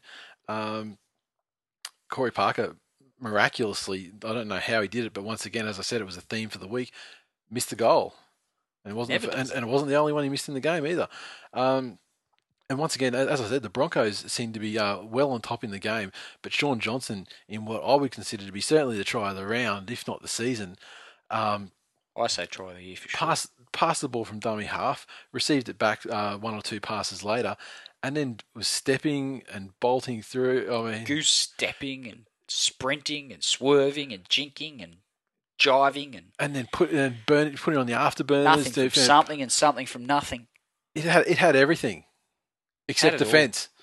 It was the only thing that try didn't have, and it certainly wasn't like a poorly defended from the Broncos. I mean, the moves he was putting on, it was amazing, and what a fucking talent that guy is. Incredible solo try. It had skill, it had speed. I mean, you had steps. We've said it all, and he scored the try. It's a bit like watching Benji when he first came on the scene, but only Sean Johnson's had the 20s to, I don't know, ply his trade and give him some exposure. So people knew that he was a talent, prodigious talent. There's YouTube clips of him at touch comps and stuff like that. That's the touch comps are the thing that people, really know him from. So Benji probably didn't have quite that little, that sort of exposure. People knew about Benji. I mean, they knew at Keebra Park. I mean, the Commonwealth Bank Cup, as it was at the time, I think. Yeah. That was televised. So not to the extent of the 20s, etc. No, obviously no. And So people somewhat knew what he was capable of, but some of the stuff he's done in first grade already. Yeah. And he's only played a handful of games. Yeah. Friggin' amazing talent. Yeah. Can't watch him. I can't wait to watch him play, you know, season after season. He's freaking awesome. I really rate him. I agree. And that try gave the Warriors the lead after Maloney nailed the conversion. 21st minute of the game, penalty goal to Maloney, extended the lead a bit. And then the Broncos, back-to-back penalties, and they started to get some opportunities, but failed to capitalise, and it was the Warriors again. Once again, kind of against the run of play as well. And great chip from Maloney, bounced up perfectly, regathered it himself, passed it over to Locke, and Locke basically was well covered by the defence, I thought. And then all of a sudden, he just put on the afterburners and blasted his way and to the try line where there was no space. They kind of showed him the sideline, as you do. And he said, okay, I'll see your sideline. I have to say, it would have been a travesty if Brisbane had lost this milestone game for Lockie. And it's certainly not in keeping with the fairy tale that they've got in plan for him. But Lockie looked every bit the 349-game veteran when he was trying to defend Kevin Locke. Kevin Locke would have dived over and Lockie would have thought, fuck, thank God I've only got, you know, maximum 8 games of this shit left. Yeah. Cause, these young whippersnappers. It was one of those ones where, you know, Locke put a little bit of a move on him and then the afterburners on and Lockie was kind of like stood up and then just like, oh, planted like a statue. Yeah. Just got him completely. Maloney missed the conversion, but it was 12 points to 4 at that stage for the Warriors leading. I don't think even Lockie at his absolute fastest and youngest was going to get Kevin Locke. Exactly. Not even when he was, not even with the one on his back. He had no chance on that one. Broncos, they were the next to score. Big break from Yowie following the kick return. Jack Reed made the break and put Jared Beale in to score the try. Corey Parker, again, uncharacteristically missing the conversion, but it was a deficit of 4. Warriors led 12 points to 8. Second half, contest just as great as the first half. The Broncos started out better. Jack Reed this time actually scored the try. Parker landed the conversion, and just like that, Brisbane had the lead 14 points to 12. The Broncos got a penalty and then took advantage when they set up a try, and it was Matt Gillett scored fairly easy try beside the post. Parker kicked the goal this time. He had an easy shot for once. And the Broncos were out to a 20 points to 12 lead, and it looked like they were well and truly going to go on with it from that point. Sure but did. The Warriors, they hit back. Sean Berrigan got put in to score from James Maloney. He had the extras. It was 20-18. Close game again. Another penalty goal with 10 minutes left, and we were tied up at 20. And then it was the 10-minute scab grab that usually ensues when sides are tied up that close to the end. There were field goal attempts, there were botched field goal attempts, there were missed field goal attempts. Sean Johnson's one was pretty close, but did it go under the crossbar? Yeah, I think it may have been a touch left too, still, wasn't it? But yeah, I mean. And it was a long range one, and it looked good. Then it looked like no, it wouldn't have the legs, and it was like, oh shit, it actually got closer than it did. Then the Broncos ultimately got the winning field goal through a bit of a botch up. They went for a field goal initially. It was charged down. Obviously, it was they regathered. It was 6 to go, and then they used that 6 to go to work their way into position. And when they did get the what would become the winning field goal, they were up 21-20. The Warriors, they went for the short Wallace kickoff. Peter Wallace kicked it, by the way. Peter Wallace kicked it, yeah. Sorry, Lockie went for the one that was charged down, and it was actually, the ball came back to Wallace. Ultimately, he kicked the winning field goal. Warriors, they did have a chance to try and get back into the game and tie it up in the last minute. They had a short kickoff, got possession, but their last set was just horrific. They worked themselves into the centre of the field. They worked themselves into a position probably about 30 metres out, took the wrong options, didn't set up properly for a field goal. Terrible attempt. Game over. Broncos win 21-20. So a great result, obviously, for Lockie. Yep. I think the Warriors were a game. Victim of the young halves, as good as they were for large parts of this game. I think when it came down to it and there was a clutch play required, they realised that they had some pretty young halves and they were exposed in that instance. But still impressive games from both Johnson and Maloney, I thought. Oh, definitely. And I mean, that try from Johnson, that's, you know, one of those highlight reel tries. It's going to, you know, live forever. Playing that one to his grandkids. Exactly. Let's hope Bluey McLennan, when he comes on board for the Warriors at the end of this season and takes over the side from Cleary, let's hope he's watching how the Warriors are playing at the moment and he's only planning to sort of tinker with some of the flaws and add to the side in areas that they might need some improvement, much like their lack of quality centres. Yep. They've got, and we've seen, this hasn't quite worked out well for Parramatta either, but got a couple of back rows, essentially back rows playing in the centres. Defensively, for the most part, they're pretty good until you put a guy, much like Jack Reed, with a bit of footwork, good fend and some speed. And Justin Hodges on the other side of the field can be found wanting. Exactly. Those sorts of guys. Good defenders. So as far as a one-on-one regulation sort of tackle or that a forward be expected to make, yeah. But if you make them answer too many questions, they've really don't have that experience in the centre position, which is a very specialist position, especially defensively. Could you imagine someone like, let's say Justin Hodges or Jack Reed, Willie Tonga, those sorts of guys in the centres for the Warriors? I don't know that they ever got the best out of Brent Tate, really. Jack Reed has obviously bounced back to some of his best form that he showed earlier in the season after having a few quiet games by the standards that he'd set himself. You have to ask, you look at how Inglis is going for the Rabbits. Yep. He's actually starting to hit his straps a little bit now, but the trials and tribulations that he's had this year, and with what the Broncos have got out of Jack Reed for a paltry amount in comparison as far as salary cap goes, are the Broncos better or worse off? Or would they be better or worse off if you had Inglis not reneged on the deal? Well, I mean, my opinion, you play what ifs, until the cows come home. But I think that Inglis would have gotten back to his best sooner in the Broncos environment, running off Lockyer, and that sort of thing. Just no doubt about it. And the level of professionalism and things like that. Yeah, exactly. I mean, South clubs are renowned for. South can say what they like. I mean, I'm sure that the Broncos behind the scenes as well are far more, training wise and everything. I mean, just the fact that their halves are. I mean, we bag Peter Wallace for being a bit vanilla and not a player that has a great deal of spark, but he's partnered up with Lockie. Yeah. When you look at the alternative, you've got, turns up once in every 10 games Sutton, and you've got Sandow, who's like, we would have given him at the start of the season saying he's like a 1 game in 4 kind of player. Admittedly, he's up that ratio. Sure. Certainly lately, he's, 3 or 4, good game, and 1 game he goes missing. But still, it's not Lockie. Sutton yeah, I mean, and when Sutton's the link man to send the ball and Wallace plays at the same level every week. Yep. It's not particularly high as compared to some of the best halfbacks in the comp, but it's consistent. Yep. Good defender, etc. So, and can kick a winning field goal as this game. Couple times. Yeah. So it's just something I was interested in, and probably be interested to get the thoughts of Broncos fans that are listeners of the show as well. You're happy you got Jack Reed, but would you have preferred to end up with Inglis and had Inglis at his best in that back line, or with what the extra that you've got out of your salary cap?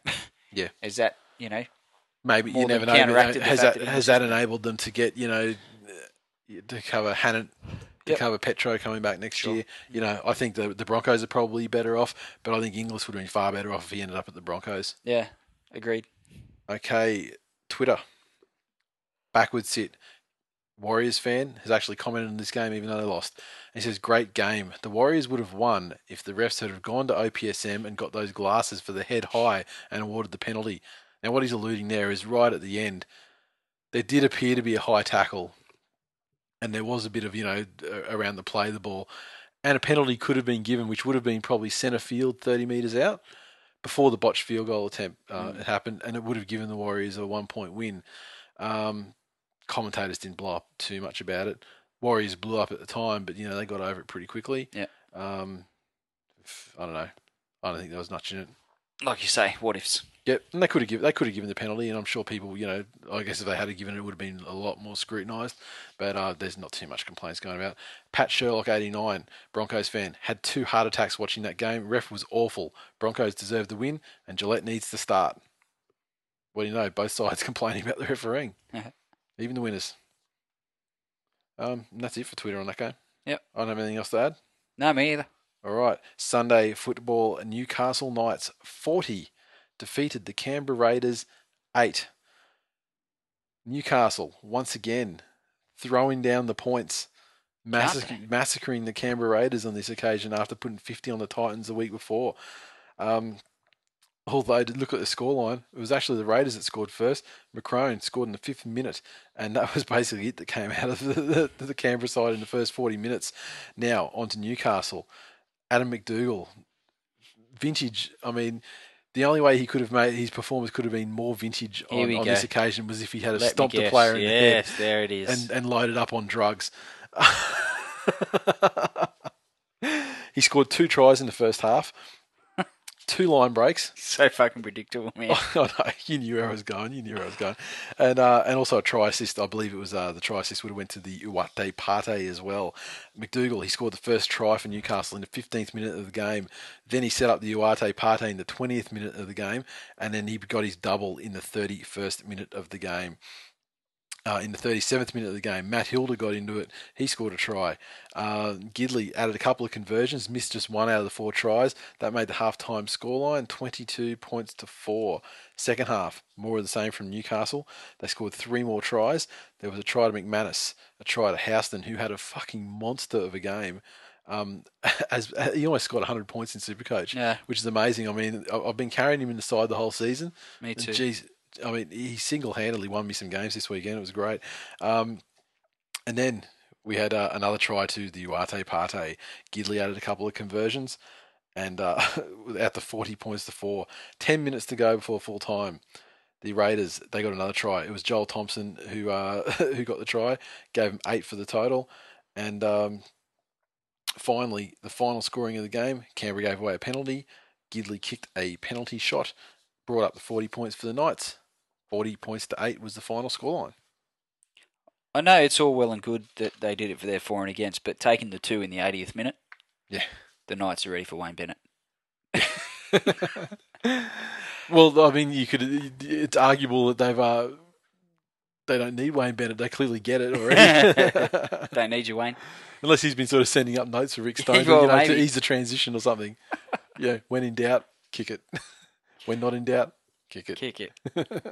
I hate to say it, but this game is yet another indication that teams can get at Jared Croker mentally. And when you do that, you completely take him out of the game. Yeah. Which then nullifies a lot of Canberra's attack. Not to mention it offers up a fuckload of points from the missed tackles that he makes. But you said it was vintage McDougall, and I don't disagree with that. But Jesus Christ, he took him to school. Yeah. Like, it was like men versus boys. Yeah. Literally, like old man versus boy. Yeah, exactly. Versus 12-year-old prepubescent fucking whiny, sook-looking little bitch. Wow, you really went there, didn't you? Fuck. Oh, just crack it for a fucking smile. Related story. Croker has made love to Glenn's wife or something. Because, my God, what set you off then? He led in some tries to the Uwate Pate and to Adam McDougall. You know what he should have done? Should have kicked the goal against the Tigers, made a game of it. Took the fucking jam out of your donut, didn't he? I like jam donuts. You should hoist him up. Took the chocolate icing off my donut. You should have hoisted him up on your shoulders for the goal he missed against the Tigers. I should have. I almost did. But it's again, I hate to be the one to say it, but it's almost time for the police to put a ban on Uwate Pates. No. It's only a matter of time before that Corey Worthington fuckhead shows up and makes it infinitely less appealing. No, I'm happy for Uwate Pates to continue until that day. I can't wait to see you in one of those stupid fucking hats and yellow glasses and a stupid hoodie with a fur lining. Yeah, and I won't apologise or anything. I bet you won't. It's not 1,000 miles away from how you normally dress anyway. I'm good for a fucking ridiculous observation, but did you notice that one of the Indigenous dances prior to kickoff was a dead ringer for Terry Campese? No. Absolute fucking from the same mould. He even had the same hair. You're going to need to IQ that. Now, I need a screenshot of this. As far as I'm aware, Indigenous people, male pattern baldness doesn't always strike them. It doesn't look like that's not the cat's hair baldness either. No, dead ringer this bloke. It was like if I didn't know better, he's not out with a knee injury anymore, is he? He done his body to his bicep or something, shoulder. Was it? Or was it like something? Was it like a groin or something? What did it wasn't his knee. No, he did it. He reeled out of a tackle. It was bicep or pec or something. That's right. Yeah. Obviously, that's what he's doing in his spare time. He's doing Indigenous dancing. I love it. Oh well, you got to keep busy. Yep, I'm going to IQ it. I don't really know why I noticed these sort of bullshit things and missed completely obvious stuff in games, but that was priceless. Just, I think teams are looking at the Knights at the moment, and as a fan, I probably am a little bit myself as well, but there's going to be some teams in the eight that are going to do very well not to underestimate the Knights and get their pants pulled down. Yeah. They've got some capability in that side. And it's funny, despite the injuries... They're just rolling on. Yeah, and I've bitched about the Tigers' injuries all year. Yeah. And God knows they've had a horrifying, crippling injury toll that no other side could ever hope to have made the eight from, let alone be favourites for the premiership. But the Knights... Except for Newcastle or Souths. Well, both had worse injury tolls. Hardly favourites for a premiership, are they? Really? Well, no, but let's face it. I mean, they're about as favourite for the premiership as the Tigers are. Not in my book, they're not. Unbackable, the Tigers. If the premiership is the name of some mystical award that they award to the side that finishes 7th or 8th in the fucking minor premiership, then yeah, Tigers are favourite for that award. I'll acknowledge that. I'll give you that point. They could be the team that finishes 8th and knocks off first. They could be that team. I don't know that they're going to go on and win the comp. I'm talking about the Knights. So before you get a stupid look on your face and go, yeah, I agree, the Tigers, whatever, shut up. They could really be that team, and I think the teams that finish first and second, which at this stage you'll probably think will be Manly and Newcastle, in whatever order that might finish in.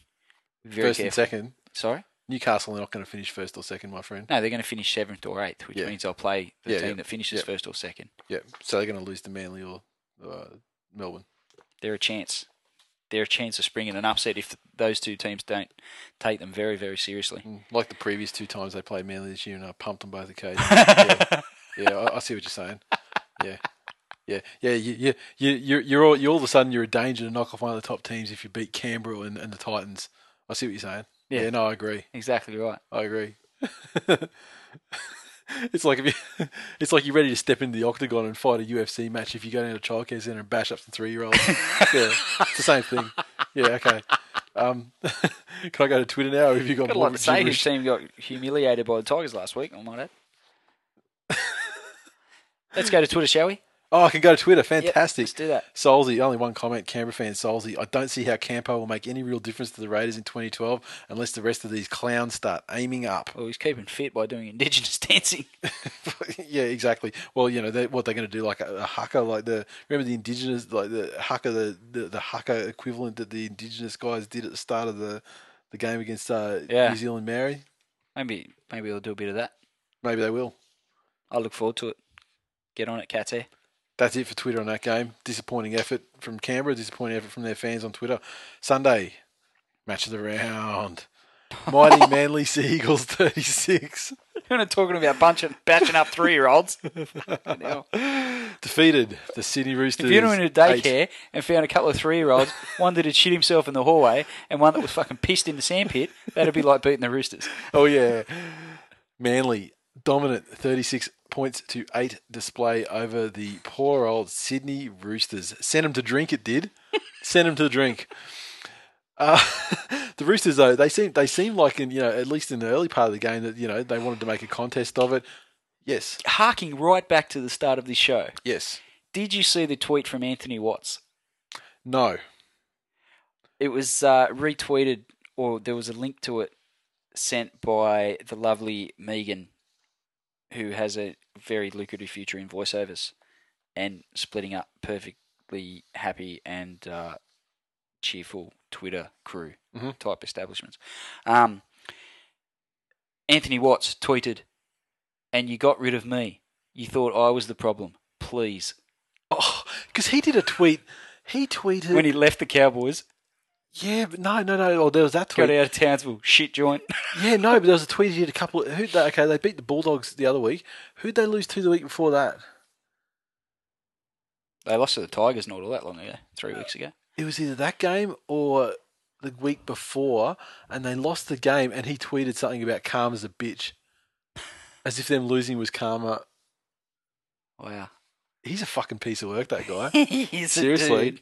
And I can say that with the full confidence that you won't do a fucking thing about it because I'm not a female. Seriously. Cock. All right. Now, the Roosters. Back to the Roosters. His former employer. Yeah. Full of players that are still employed. And still drunk, it would seem. Yeah, still drunk, though. Yeah, well, yeah. Some things never change. Roosters started off fairly well, but Manly scored through a pinpoint accurate kick from Jamie Lyon. Hopper Jr. picked it up, scored the try, 4-0. A couple more tries before halftime from Manly. Jamie Lyon scored one himself, and then it was a great length of the field effort from Cherry Evans. Roosters had no idea in attack, put through a pointless grubber, ricocheted off Cherry's legs. He scooped it up and basically bolted it the length of the field to score a try. Showed a bit of pace, in fact, pace that I didn't know he had to score that try. The first 30, 40 metres looked like he was going to get run down for all money. Yeah, and then he just somehow managed to just maintain that lead, and he still didn't have to... It was like they got to a point, they got as close as they eventually got, and that was it. And he just held him at bay. Yeah, and it wasn't like, he had to get over the line before someone quickly tackled him and touched. He just dived over. I mean, they didn't get a hand on him. Good work, Dale. Good stuff, Cherry. 12-0 halftime score. I just called him Dale, and you didn't even pick up on it. I can try and keep up. I'm starting to ignore it. Who was Dale? I picked up another one. When was it? Might have been the Today Show or something. Dale on Monday morning. Who was it? It was Ben Fordham, I believe it was, who was doing the sport for the Today Show, and he called him Dale too, the knob. It's getting tiresome. I mean, I can't be the police of the world. I can't get on all these people and correct them. How to say his name properly. I mean, fucking Y is not a silent. E. Guys, English. You're on TV. Learn to speak English, or go to fucking Albania or wherever you want to. And put us on TV. Exactly. Not that exactly. We can speak English. Second half. What happened in the second half? More of the first. An absolute procession of points from Manly. Glorious skills. And Glenn Stewart scored the first try, broke from a scrum, picked it up, and just basically created some space, made him think he was going to pass it to the right to Jamie Lyon. Didn't happen. He just strolled through, scored the try. T-Rex, in his return, he scored the next try. I would say it would be a bulldozer of a try, but... Hands down, this was the best game I've ever seen T-Rex play. Ever. I agree, and it was like he finally. I mean, I've said it before, but it's this game. It was like he finally realised I'm a massive unit. I could use this to my advantage and steamroll some motherfuckers. I'm a rugby league player. This is actually conducive to my performance level on the field. This 6'30", 100,000 kilo frame. Yeah, and a friend of the club, he was awarded the Players' Player Award for this game. I don't think he was man of the match. I mean, Glenn Stewart was clear man of the match. However, Players' Player went to Tony Williams, and at the post-match function, he actually got up and said that he enjoys being in the forwards much more, and he's found the anger, and he felt the anger in this game, and that's translated into the way that he's starting to bullock and play. Sorry, I was just laughing then because Glenn showed me a tweet saying that there was rumours of Reece Wester to the Tigers, which I think is fucking magnificent and hope it happens. Next. Who was the next try? Tony Williams scored the try. Then, great try from Steve Matai. It all came from Kieran Foran, one-on-one strip, pulled the ball off Jason Riles, who once again had a characteristically Riles-ish game. And by Riles-ish you mean completely shit. Play to stopped as Riles looked to the referee, asking, if he could have a lolly or, a bottle or, a dummy or something. Blowjob. Meanwhile, Kieran Foran's the only guy running. Matai came off him, scored the try. Great try. Finally, the Roosters, they eventually got on the board through a try to Aidan Guerra, who... He's a hard dude to tackle, and even though he was well covered by the defence, he just finds a way to keep spinning and turning and eventually finds a way to get the ball down, and so he scored the try, and that was 4 points on the board for the Roosters. If Josh Dugan put on 25 kilos, he'd be... cut off his rat's tail and pasted his rat's tail on his top lip with some clag glue. He's saying he'd be Aidan Guerra. Aidan Guerra, 100%. Yeah. He's a bit ungainly, like Dugan. Yeah, he's just fucking hard to tackle. Yeah, yeah, and he just wants to keep spinning and making forward progress. And when you're only 2 metres out from the line, that and his socks are down, and his legs just seem to be so much longer than what they actually are because his socks are down. Yep. However, that if that was going to be the comeback for the Roosters, not to be. I'd say he was a rugby league gazelle. You could. Massive gazelle. Brett Stewart did not score a try at this Brookie game, so the ratio... What the fuck was with that? Don't know, but the ratio... How did they not go looking for him? Well, they did. They did towards the end. There was one really obvious time. On this occasion, he basically passed the ball for Hopper Jr. to pick up his second try. I will just go through those tries because at the very end, they did try something for Brett Stewart. Matai scored a hilarious try from a Manly perspective when he just ran the ball up towards the try line. I'm pretty sure he was just running straight and hard with no intention of scoring a try. There were about four Roosters holding him up. He just kept pushing forward with his legs. They wrapped his body up. They wrapped his shoulders up. They didn't wrap his arms up. And he just put the ball down on the line and scored the try. Embarrassing shit for the Roosters. And then Brett Stewart, they did try and set him up. They moved the ball to the left, and I think it was four, and went for the trick shot banana kick towards the centre of the field. Stewart was pouring through the centre, and the commentators picked up as well that some Roosters players, they knew what was coming. They just ran Brett Stewart off the ball so he couldn't get anywhere near it, and prevented him getting his try. Final points of the match went to the Roosters with about 10 seconds to go. It was actually quite a good length of field try. Once again, try of the year if you listen to the Channel 9 commentary team. Yeah. Oh, give me a break. Sean Johnson's got that one covered on his own. It was a good try, but I mean, you got to think of context as well. The Sean Johnson try, the game was well and truly live. You know, this was 10 seconds. You know, before the full time hooter. Great skills from the Roosters to score the try. I thought initially that Graham was offside, but then when you see the replay, geez, he covered a lot of ground quickly, and you can see him. He was out of the picture, but you could see a hand in the bottom of the screen come up where he was calling for the ball, and he was well and truly onside. Great try of the Roosters. Final scoreline 36 points to 8. In the first 10, 15 minutes, I don't think the Chookies were that bad. No, it was actually it was a good game. White hot. Yeah. Just too good. Training run. Bit surprised that Brett Stewart didn't get a try, as I mentioned earlier. But can't get them all.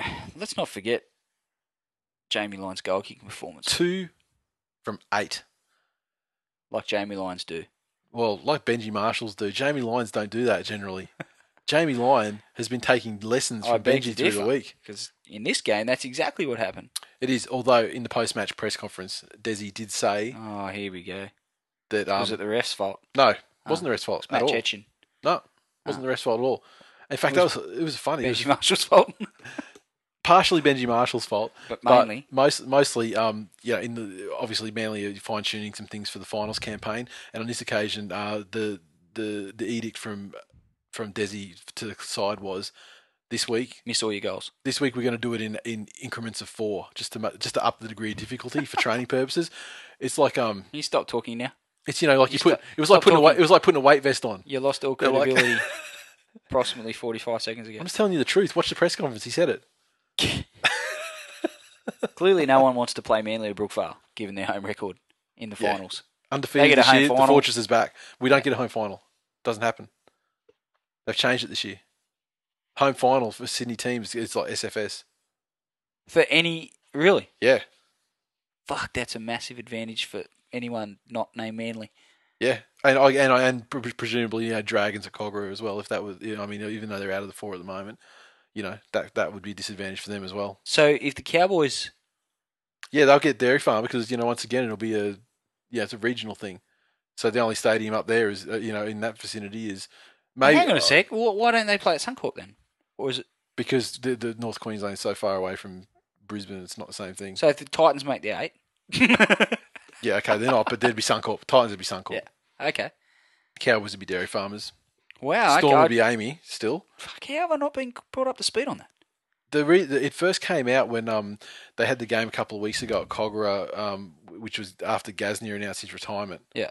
And then he found out after that game that was actually that was his last game because home final wouldn't be there. That's good. I don't mind if Tigers play Manly now. It's at the SFS. Yeah, doesn't matter. I mean, the SFS are not very happy. Won't matter. I mean, Tigers probably would have been a close game, Brookvale, and we would have scored out a win. As long as Liam keeps throwing up those intercepts, doesn't matter where we play. Play in the fucking backyard if you like. Good win for Manly. Bounce back from a horrifying defeat last weekend against the Tigers. Once again, as for the last probably 6 games, they did get out of neutral. Just took it at half pace. Tigers put them in reverse last week. Yeah, that's the thing. Tigers beat him on a forward pass and they didn't even get our first gear in that game either. No, he's still bleating about that. Let's move on, shall we? I'm looking forward to the next recap. I'm looking forward to the Twitter for this game. Okay, cool. Actually, there wasn't a heck of a lot going on for Twitter in this game. I mean, there was obviously the usual Manly stuff about people saying how magnificent Manly were and unbeatable Manly are, but and obviously Annalise _08. Regular contributor. If Killer had his normal boots on and not Benji's, it would have been 48-8. Why wasn't George Rose kicking? Shut up, Annalise. Truth hurts, Glenn. Truth hurts. Let's move along to Monday Night Football. Wow. It was foot bitch for the Parramatta Eels. Did not see this coming at all. South Sydney Rabbitohs 56 defeated the Parramatta Eels 6. How about that, Parra fans? Poor Parra fans. Fourth minute of play, Greg Inglis scored, and this was would this be his best game of the season? Jeez, it'd be close. Best club game of the season for Inglis. Fuck, by an absolute country street. Mile. Yeah, yep. Return of Dave Taylor. Best game, hands down, regardless of what level. This year, you're saying? Not ever. No, this year. Yeah. Yeah. Okay, so Inglis scored in the 4th minute after a massive break. Now Parramatta, jeez, they're woeful. They had the opportunity in the early part of the game before it got away from them. They did have some opportunities, but they failed to capitalise on them. And they had three repeat sets early. Didn't get shit out of it. That point on, Rabbits put their foot on the accelerator. Eels pretty much stopped playing. I mean, it was touch football for them, I guess. And the try started rolling in. Nathan Merritt scored his first try in the 20 minutes of the game. 3 minutes later, Nathan Merritt was over again. Try number 2. 30th minute, Inglis, he got his double. And where are we? 2 minutes later. I thought Sutton and Merritt were going to get 5 tries each, to be honest. Yeah, well, I mean, where were we? 2 minutes later, so what, 32nd minute of the game. Sutton put on some footwork that I've never seen him do before, made a great break, put on the try for Merritt. And that was his hat trick in 32 minutes of play. But given he only scored his first try in the, let's see, where are we? 20th minute? So he scored a hat trick in 12 minutes. Like good players do, Nathan. Fucking like good players do, all right? Lottie couldn't score a hat-trick in 12 seasons. Let alone 12 minutes. Holy shit. Still time. There's still time for the great man this year. Yeah, I think not. Might get one each week of the finals. First half. Where are we? Yep, that was it for the first half. 34 points to nil was the halftime margin. And what a joke. And gee, the Eels, they were copying on Twitter. So and they should have. The Eels players on Twitter fucking copped it. Like, they copped an absolute smashing. Shackleton, in particular, copped the flogging. There was vision of him, as they were walking off to halftime, him sort of like laughing to, talking to like the South players, as they sort of come together and walk off the field. So, bad look, and he copped it accordingly. Where are we? Second half. What's happened? 45th minute. Dylan Farrell. Usually he's the hat-trick machine for the Rabbitohs. Not on this occasion, though, but he scored a try in the 45th minute, and that was their first try in the second half. Finally, Parramatta started to work their way back into the game, if not on the scoreboard, but into the actual, the flow the flow of the game. Ben Smith made a break. Jared Hayne put a nice little chip kick in, bounced off the crossbar, but it was pretty patient. Timed his catch to perfection and scored under the sticks in the 58th minute of the game. And they're back. They're only down 38 points to 6 at that stage. Next 10 minutes, once again, Parramatta, they were back in the flow of the game, and they certainly seemed to have stemmed the tide of points against them a bit. But Nathan Merritt got his 4th try. That's the next points of the game. Merritt again. He made a break this time and passed to Inglis. Inglis sent Chris McQueen in for the try. Rabbitohs started they're obviously scoring at will at this point. And off the very next set, Nathan Merritt scored a try. That was try number 5. What a great effort. Following the conversion, 56 points to 6. Great, great effort. Now, that game was the biggest win that the Rabbits have had in 31 years. I believe the 5 tries to Merritt makes him the 8th Rabbitoh in history, I think it was, to score 5 tries in a match. And first one in fucking 3 generations, probably. I saw a tweet from the Newtown Twitter account today. Did you see that? No. They're saying that he's got a history of scoring 5 tries, and a couple of years ago he scored 5 tries plus goals in a game for Newtown and for a personal haul of 40 points. Really merited. Yeah. When he's playing Reggie's. Must have been, yeah. Jesus. Look, how's that? South fans, though, certainly once this game was well and truly beyond Parramatta's reach, which was probably about 6 minutes in, they've been taking hollow smugness to new levels. They have. And they've been doing it ever since the last time they won the comp, which whenever the fuck that was. It's like Christmas. It only happens once a year, games like this for South. Well, it happened against the Tigers last year, so... Yeah, that's right. They played well. I don't know how much of it was them being absolutely untouchably awesome and how much of it was Parramatta being absolutely woeful. Well, but coming off last week's win, you've got to give credit. Yeah, and you have to break it down. I mean, obviously, the last three halves of football they've had have been pretty impressive. Sure. One half was against a decent team, although on the decline. Two halves were against Parramatta. Yeah. God, it just seemed like every time they ran any sort of play that wasn't one pass off the ruck with the forward hitting it up, any time it went any further than that, they were busting the line. Yeah. I don't know what the final tally of line breaks was, but... I don't know if it's that either, but it would have to be about 15. Like... Okay, how many tries did they score? It would have been 9 tries that they scored in total, I think. Or 10 tries. Inglis got 2, tries. Merritt got 5. Inglis 2, Merritt 5. Farrell, McQueen... Is that it? 9? Is that all of them? I think so. All right. So, 9 tries. So, that was certainly 9 line breaks. Plus, I mean, I'm sure there would have been a couple shut down. Sando got 1. Oh, yeah, okay. So, there we go. 10. And so, he's missed 2 goals for 56 points. That makes sense. Unbelievable. So, that's 10 line breaks right there. Easy. And they just seem to run through them at will. Certainly on the left-hand, on their left-hand side attack, they just... Parra had absolutely no answer. Casey McGuire got ran through a bunch of times on his own. Sorry? Yeah, nightmares. Dave Taylor, Inglis. And Sutton. Shit. I mean, the day that Sutton becomes this fearsome ball runner is the day that you know you just got to give it up. Clearly the difference with Parramatta was that Rennie Matua was ruled out before kickoff. Demoralised them to the point where they didn't even turn up. Yep. And rightfully so. He's their best player. Yeah. Has been... for 6 weeks. Is it 6 or was it 4? Yeah, it's probably that. 2-week training camp. Great achievement by Merritt, and not just any Supercoach points. It was the most ever scored by a player, wasn't 166, it? I think it was finally revised to, and that is the most Supercoach points ever scored. Amazing. Greg Inglis looks fitter than he has all season, and as we mentioned before, played his best game of the season in any form, be it for Australia, Queensland, or at club level. I'm just not sure if Souths are going to make the connection between Inglis playing his best footy when he actually looks the fittest he has all season. Probably not.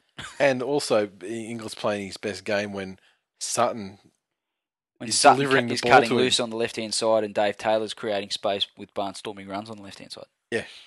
Really, all they have to do is Sutton just has to give the ball. Join the fucking dots, South. As for Para, their fans, Kyle's... pretty vocal, as you'd expect. His son was pretty well devastated. He wears his heart on his sleeve, much like his old man. Kev, all the Para fans that we interact with on Twitter, they're all shattered, and rightfully so. Your club's been pumped by 50, right? Yeah. You come to the full time, and the players all gather around on the field. If I was coach of that team, I would have fucking hauled their asses off the field by the hair if I had to. But they were all prancing around on the field having a chat with their mates. Mm-hmm. And Paddy, a horrible hairdo, he's having a laugh. He's only played half a dozen first grade games. Big fucking joke. Yeah. Got pumped by 50, whatever. Yeah. It's great. First grader.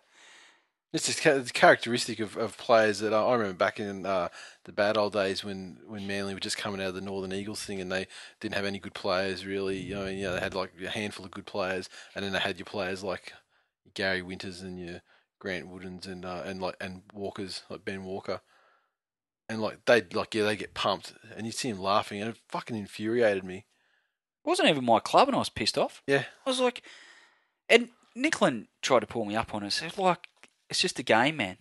I'm like, fuck that, it's just a game. They get paid, not in Paddy O'Horrible Hairdo's case, but Some of these blokes paid hundreds of thousands of dollars a year. Mm-hmm. The least they can do is give a fuck. It's their job. It's their job. Like, if I have a horrible day at work, or if I do, like, absolutely shit work, and my boss is about to give me a rev, I'm not going in there and all smiles. I can tell you that.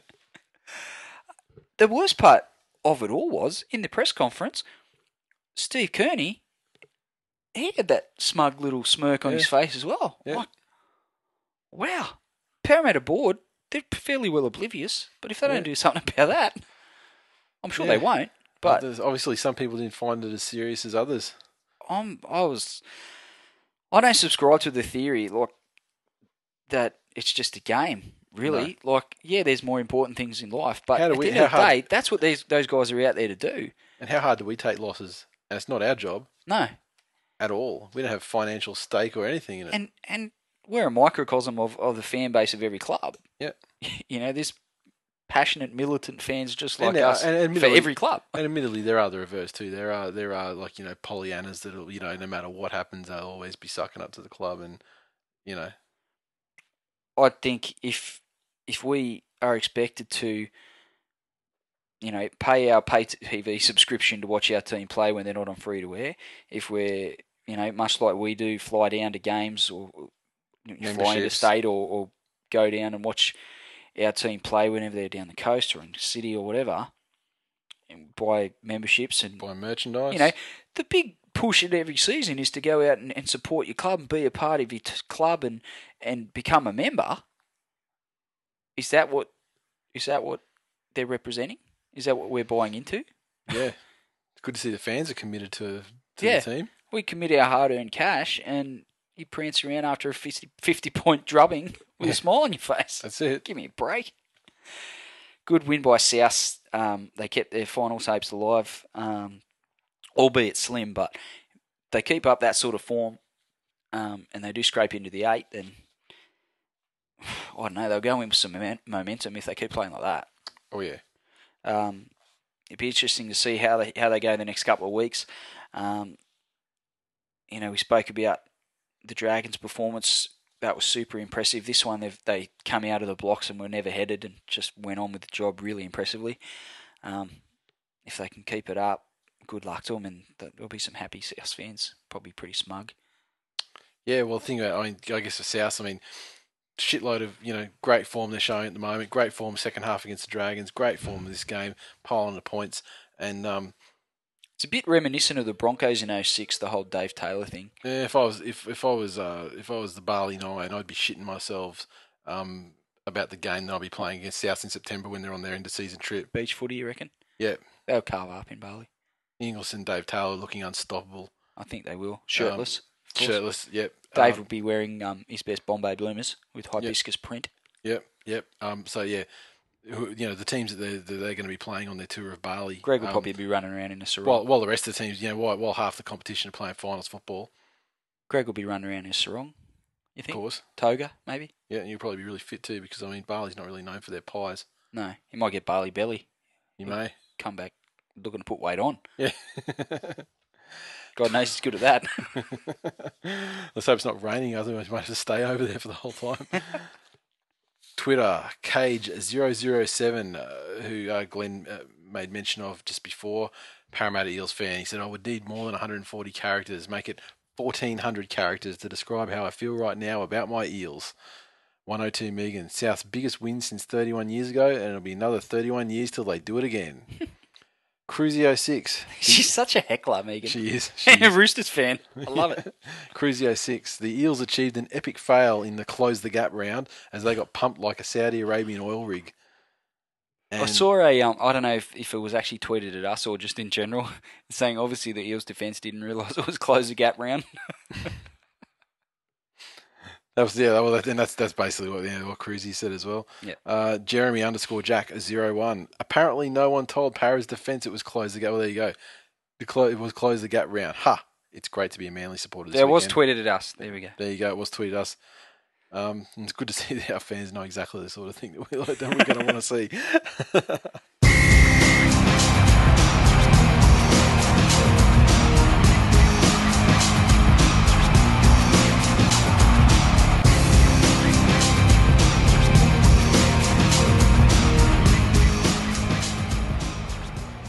Previews for round 23, 2011. Kicks off Friday night football, game number one, the North Queensland Cowboys versus the Brisbane Broncos. Big occasion. It is. Big record for Lockie. I'm thinking Broncos. I'm thinking Broncos. Sense of occasion. They'll run over the top of the Cowboys, even despite the fact that JT's back. I agree. You know, the Cowboys might find some time to sort of come to terms with JT being back in the side. They've had the you know, play for a month and a half. I said a few weeks ago to one of the boys at work who's a and I've brought this up on the show previously. One of the boys at work is a massive Cowboys fan. I said the irony will be JT comes back, he loses a couple of games in a row. Mm-hmm. Well, the team actually, when Mango has less responsibility, you know. I can't see the Cowboys winning this game at all. I mean, they won the first game of the season against the Broncos. Fair enough. They've been playing pretty well lately. They go fairly well up at Dairy Farmers, but I just think the Broncos. I mean, attack and defense is starting to get back there. Agreed. And the attack is something the Broncos haven't really had all season, but it just seems like they are starting to get back there, especially with Hodges. He's coming into his own a bit. Yeah, interesting. The same guy at work I just mentioned was bringing up some players that are off contract. I think at the end of next season, you wouldn't think Aaron Payne is one of those guys for the Cowboys. I can't see him getting a new deal. No, he's over. Seguiaro in the wings. Yep, England for him, I'd say. I suspect so. Broncos, too big an occasion for the great man, and they'll give Lockie a win for his 350th. I believe Gallup is flying up there to give Lockie a presentation after the game. Yes. Friday night football, game number 2. Penrith Panthers versus West Tigers. Soon to be the Wesser Tigers. If we're to believe the rumours we see on Twitter. Yes. And, much is going to be made about Lockie's 350th, but the real milestone game this weekend is Benji's 150th. No, it's not. Said he'd never make it. It's only taken him 20 years to get there. Then he won the Golden Boot. This is the fucking the musical episode, is it? Yeah, well, it could be. It could be. I love it. I'm loving a sing tonight. It's great. You're loving it. Had to force you to do it at the start, and now you're just taking it and run. I've got the music in me, mate. Interesting for the Panthers, Michael Jennings has been named at fullback. But really, if nothing else, I mean, he's going to get Luke a lot Lewis. Of ball. The more ball he gets, the better. He's not. Yeah, he could tear shit up in break and play. You imagine that? He could, ball. But there won't be any break and play to be had, mate. About 5 length of the field tries for Jennings. Get on him, Supercoach. 160 points coming right up. Really, they got. The lack of Chris Lawrence in this game has been completely nullified by the fact that Jennings has been named at fullback. So that was the only chance that the Panthers had of doing anything in this game. And as it turns out, no Luke Lewis, no Lachlan Coote, Michael Jennings not playing in his rightful position. And he's been ousted in favour of Brad Ty and Junior Vifi. Give me a break, Tigers by 40. Not by that much, but Tigers are going to win this game. No fucking doubt about it. Super Saturday, game number 1, New Zealand Warriors versus the Newcastle Knights. 2 good performances from both these teams last week. Knights big winners and the Warriors, probably not putting an 80-minute performance together against the Broncos and just, going down by 1 point. But back at home, they're a different side, the Warriors, and... I'll probably look for them to knock the Knights off, which will probably mean that the Tigers will then slip into 7th spot and be hunting the Warriors. Possibly. I'm not sure which other teams meet each other in the final rounds of the season either. But this is one of those games where two teams in similar position on the table play each other. Obviously, one's going to move higher, one's not. Newcastle have always been the most vulnerable side in the lower half of the game. So definitely been at least 7th spot. Barring you don't lose, barring defeats. True. So let's say because the Knights have got a lower points differential, let's say if they run out winners and the Tigers absolutely pump the Panthers, 6th spot, here we come. Climbing our way up the ladder. 2011 premiers, 12-game win streak. Ladder's going to run out of rungs. Call me fucking genius when it happens. What do we call you when it doesn't happen? Not a genius. Okay, not a genius. Here we go. Super Saturday, game number 2. Match of the round, Parramatta Eels versus the mighty Manly Sea Eagles. You're not going to get to watch this. How unfortunate. It is unfortunate. Fuck, I'm going to have to cancel this Titan shit. Fuck that. I'll be there, boys. Viewer's choice. I choose to watch the Manly game. I'll put it on the big screen for you. Hopefully. We're going to be the only ones there. No one will mind. Yeah, I'm going to be in the pub. Hopefully they're playing it on the TV in the bar. Manly by... If South can beat Parra by 50, fuck. Could be 100. 100, imagine that. This could be like All Blacks versus Namibia. Yeah, and you know, Brett Stewart, he might not have scored a brookie last week, but geez, Parramatta Stadium, he might get 5. My God. Brett Stewart hat trick for sure. Well, you know, when teams go through losses like, you know, the 51s now, they can often try and aim up the next, you know, the following week. But yeah, I think Parramatta. Oh, sorry, I shouldn't have laughed out loud. Given that Steve Kearney's had the smug look on his face in the press conference after the game last week, I assume that he clearly hasn't taken it seriously. I think he truly believes that you know, you actually get #1 draft pick if you come last, and that's why he's feeling, you know, like he's feeling he's on the right track for that. Maybe the Eels will get Reece Wesser, #1 draft pick. Heard it here first. Moving on. Yeah, Manly by 400. Super Saturday, game number 3. The Gold Coast Titans versus the Melbourne Storm, which we will be in attendance for. Yes, we will. Look us up. Buy us a drink. And then God knows Nate won't. And then watch the Purple Chiefs win by about 50. We're Titans for the day. Yeah, get behind your team, Nate. Okay, Titans are still going to lose, though. Fucking hell. Yeah, you sound like a Titans fan. Yeah, and I'm not even going to go. There's nowhere to park. The food's shit. But we'll still be there. Yeah, we'll still be there. Titans by 1. I'm a Titan for the day. Titans to shock the world and help Manly out in their quest for the minor premiership. Exactly. Good job, Titans, winning by 13+. Titans by 1. See how I've like translated my Tigers bullshit over just to the Titans for the day? It's great. Titans can do anything. Unstoppable force. Sunday football, game number 1. Canberra Raiders versus the South Sydney Rabbitohs. Canberra back at home. How much of a difference that going to make to their performance? Sweet fuck all. Rabbitohs by 50. Yep.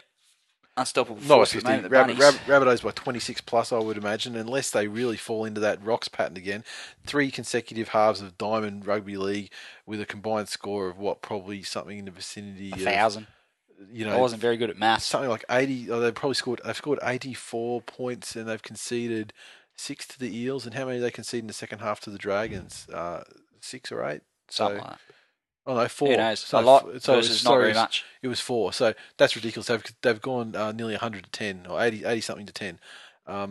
If they can continue that, I'd say it's going to be sort of one of those 32-10 games. I think. And you have anything to add to that? No, Rabbitohs, kill them. Canberra were chawing through the week. Did you see with the possible selection of Matt Orford at hooker? And didn't happen though. That did not eventuate. No, apparently Salentung was in doubt, and that was how that situation was going. Apparently, his injury. I say making that quote sign with my fingers. His injury is too bad for him to even be hooker. How Danny Galea, with all due respect, former Tiger, how he's keeping Josh Papali on the bench? Give me a break. Mm. They might just want to bring you along. You know, you don't want to, you know, soil the youngster and wear him out in such a shit side, you know, when this season's got nothing on the line to play for. I honestly think that's got, you know, something, you know, just sort of bring him on, you know, no need to rush him. Yeah, I guess. You know, it doesn't matter. The season's not going anywhere. Mm. I guess this is a game where South will prove they're the real deal as far as putting themselves in finals contention. You know, this is a game you'd expect them to win and win comfortably based on their recent form, so they should run away with it. Sunday football, game number 2, St. George Illawarra Dragons versus the Sydney Roosters. It's the game where the Dragons probably get back on the winners list. You suspect so. Sydney Roosters, obviously, you know, there's some history there. Well, they may be without. I must admit, they may be without Nuasala, Miles, and Carney. Don't forget. I'm not a particularly good rugby league tipster because I generally, when I'm tipping, I tip too many upsets because I envisage like the following day's newspaper headline. Yeah. And this one, I've got a bit of a Roosters put week of turmoil behind them to slay the Dragons or something to that effect. Without Nate Miles and Nuasala, who was stood down, and Carney, who was sacked. Well, hasn't happened yet. They've been named in the side. Yeah. Pending investigation. I think the way that investigation is going to go is, were they drinking? Yes, no. If yes, they're going to have to be stood down. Carney is going to have to probably go. But they might... Do you think Carney will be sacked? I don't know if he should be. That from you, he should be. The argument that will be made, though, is that perhaps they were out, but they were, they were on the tonic waters or, they're on the lemonades. They went out to enjoy the vibe and have a bit of a dance. Do you really enjoy the vibe if you're out at 2 in the morning or 3 in the morning, if you're not on the terps? Well, I don't. I couldn't. But if I'm not on the terps, I'm in bed by 9 o'clock. Yeah, I don't know. I'm just trying to preempt what may come up because they haven't, the club have certainly, their language was very ambiguous. And although they've conceded that the players were at night spots, there's been no mention of any potential drinking other than the narc/cabbie. Despite my vision of a pro-Roosters headline, I think Dragons will win. Comfortably. Yes. Wayne's had enough. He sure has. That's why he's going to Newcastle. Monday night footbitch. Cronulla Sharks versus Canterbury Bulldogs. I think the Sharks are going to put pay to the Bulldogs' finals hopes. Oh, they got finals hopes, have they? The Dogs, yeah. Yeah, no Ottoman, no chance. Sharks by 50. Yep. Agreed. Maybe not that much. No. I don't think they'll win by that much. Probably Sharks, the Sharks will be Gallenless. Oh, they will too. I imagine he's definitely going to get the week. Oh, shit, no. Dogs. If Gallen doesn't play. Yeah, and the Dogs, the Dogs aimed up against the Cowboys last week. Obviously the Ottoman was a massive, part of that, and that's going to leave a gaping hole in their heart. That's going to crush the club, but they'll still have enough to get over the Sharks. They're playing a crushed club. So they'll be okay. Speaking of crushed, Frank Pritchard's playing. Is that going to be a good thing or a bad thing? I think it's going to be a good thing for the Dogs. Not good thing for the Sharks' medical insurance policies. Hope they're covered for broken ribs. Okay, so we agreed Canterbury by heaps. Yes.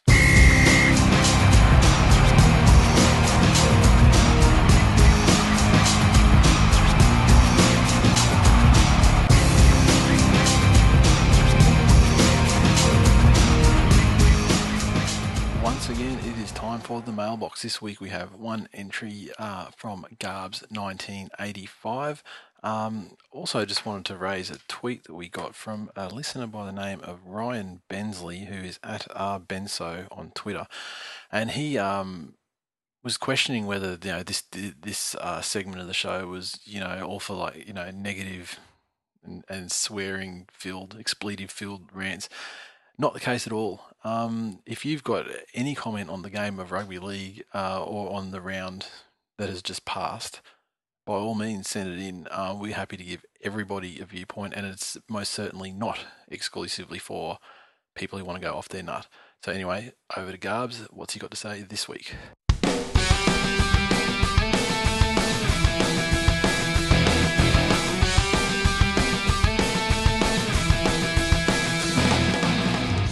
David needs try. Will it get try of the year? Absolutely. It'll piss it in.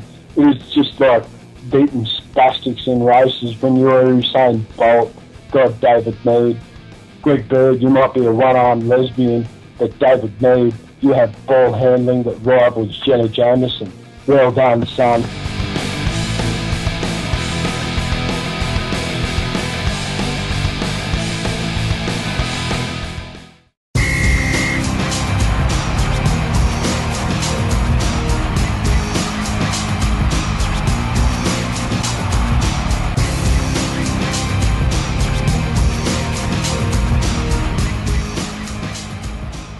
That is full time for episode number 60. As always, you can interact with us on Twitter, so follow at TWI League, and when we remember, we'll let you know what the match-specific hashtags to use are as well.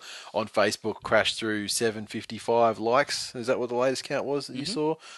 So we may still make our lofty goal of 800 by the end of the season. iTunes, keep the reviews coming. Once again, we are one of the most reviewed shows in the sports category on iTunes. In fact, in any category. Awesome work, and we had a couple of new reviews come through this week.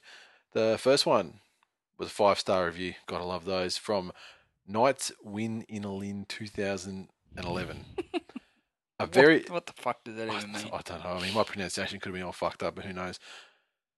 A very PC and unbiased view of league. Not. Awesome show. Go Knights.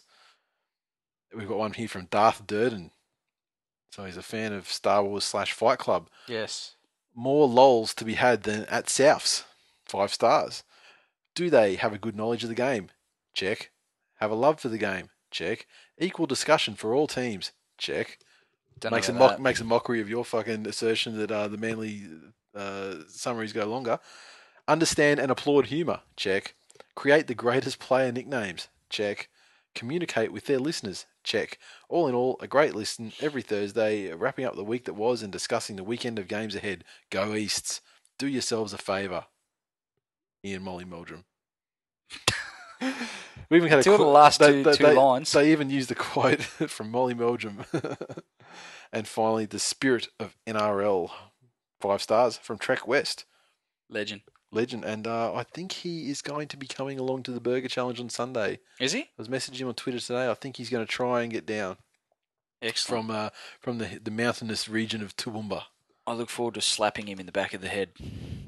This is the perfect audio companion to your season of rugby league. Nate and Glenn encapsulate the often biased, always over-opinionated and straight up and down attitude that all rugby league fans have in their news and reviews. Their previews are very rarely an accurate guide to tipping, though it's often fun to listen to them after the games in question have been played. They aren't afraid to tell it... Backhanded compliment, that, isn't it? Backhanded, just straight backhanded to the head.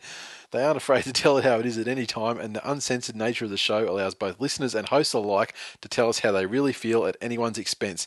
They welcome feedback, even if it's abusive. You could gain legend status very quickly for the wrong reasons and wake up laughing the next day. Fans of the show gravitate to each other on social networks, in bars before games, even at school. This Week in League is not just a podcast, it's more than that. It's a thriving community of rugby league lovers from all walks of life. Why haven't we met you yet? That is the best fucking review we've ever had. I agree. That's fucking magnificent. It's fucking sensational. I love it. If I read that about someone else and didn't know us and realise how much of a load of shit that was in reference to us, because none of it's true. Fuck, I'd listen. You download the lot of them and just basically.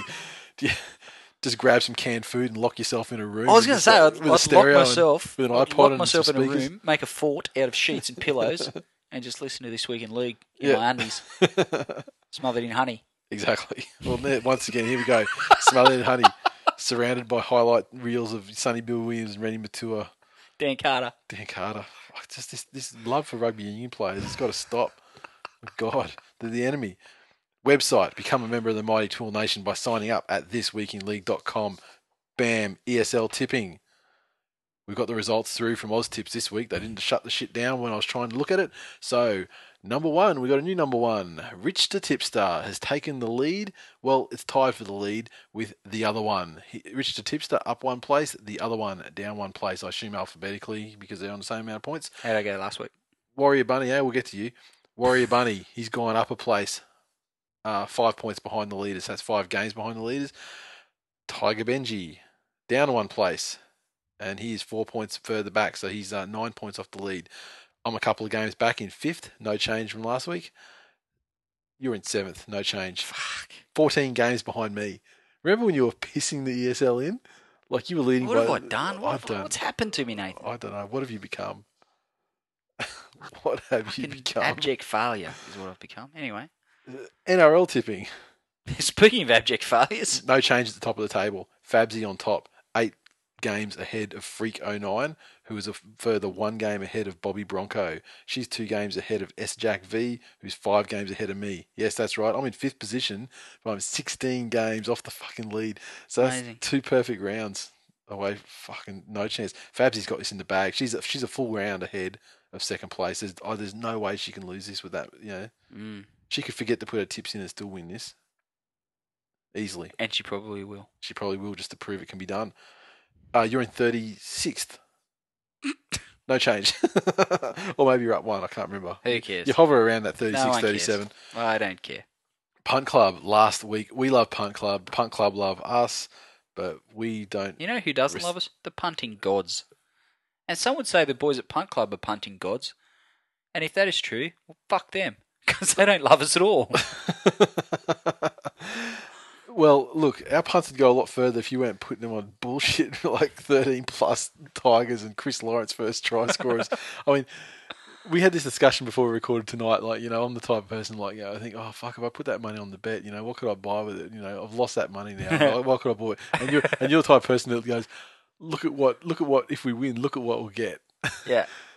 Neither strategy's working for us at the moment. Not. But, I mean, sometimes I can nurse a multi into Monday night football, but usually yours is gone Friday night. We did speak about the rather unfortunate bet that Mr. Wars had on the Paris-South game, where he put $80 on Parra to win. It was on the halftime full-time split. I think it was South leading halftime, Parramatta to win overall. Okay. He put $80 on paying. I think it was paying $2.35. Mm. I have a little confession to make. I did put through my own personal betting account.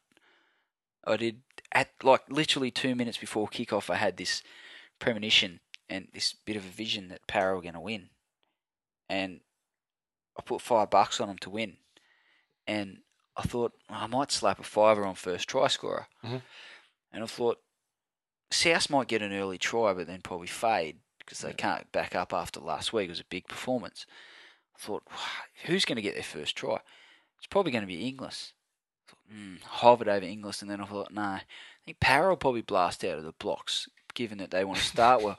So I thought, I could just imagine Jarryd Hayne throwing a cutout ball to Luke Burton. He'll dive over. Yep. Put the money on Luke Burton. Hovered over Inglis for a good minute and a half. Literally just as it shut off, retard. Put the money on Burt. It's the story of my year on the punt. Terrible. Anyway, finally, we digress. Something that the odds are better and you can win. Our competition, first ever t-shirt ever, drawing the line in the sand now. Designs are finalised. Printers are just about to be selected. This is it. You have got until, what should we call it? I mean, it's probably Friday this week. Yeah. Friday. Kick off of Friday Night Football this Friday. Get your iTunes reviews, the Facebook like, and the Twitter follow. Yeah, for the conditions, there's a link on the website. Yep, and the link is to go and look at the conditions of how you can win this competition to win the number one T-shirt off the production line, and it will be numbered accordingly. With the number one, with the number one, yeah. All the first batch are going to be numbered, but the number one is going to the winner of this competition. Like Highlander, there can be only one number one.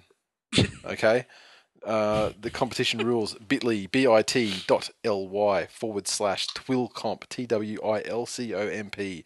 That URL again: bit.ly/twilcomp. Go there, you'll see all the terms and conditions. Blah blah blah blah blah blah. Enter. You've got till Friday kickoff of Friday Night Football, so 7:30 p.m. to get it in, because we're going to be announcing winner damn quickly. That is all I have. Don't forget the Burger Challenge. Burger Challenge, Sunday, midday. Hit us on Twitter for more details. We'll put a link on the website, but it's at Chompers on Oxley Road at Oxley, not far from the driving range. Okay. So I know where the driving range is. So we'll put the links on the website or hit us up on Twitter. Put a Google map on there and shit, I reckon. Sorry? We'll put a Google map up there so people can plot their course. More the merrier.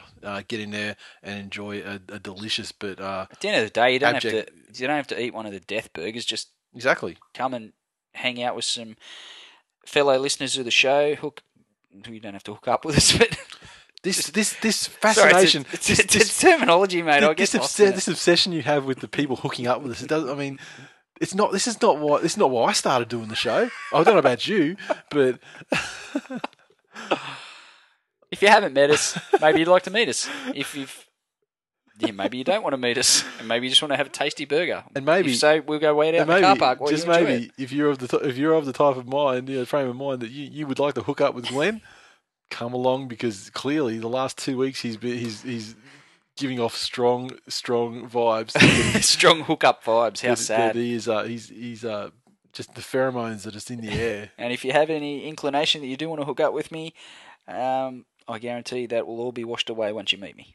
A head like a drop pie. A smashed crab flavoured drop pie. That is somehow perfectly round. That's right. Just about enough from us this week. See ya.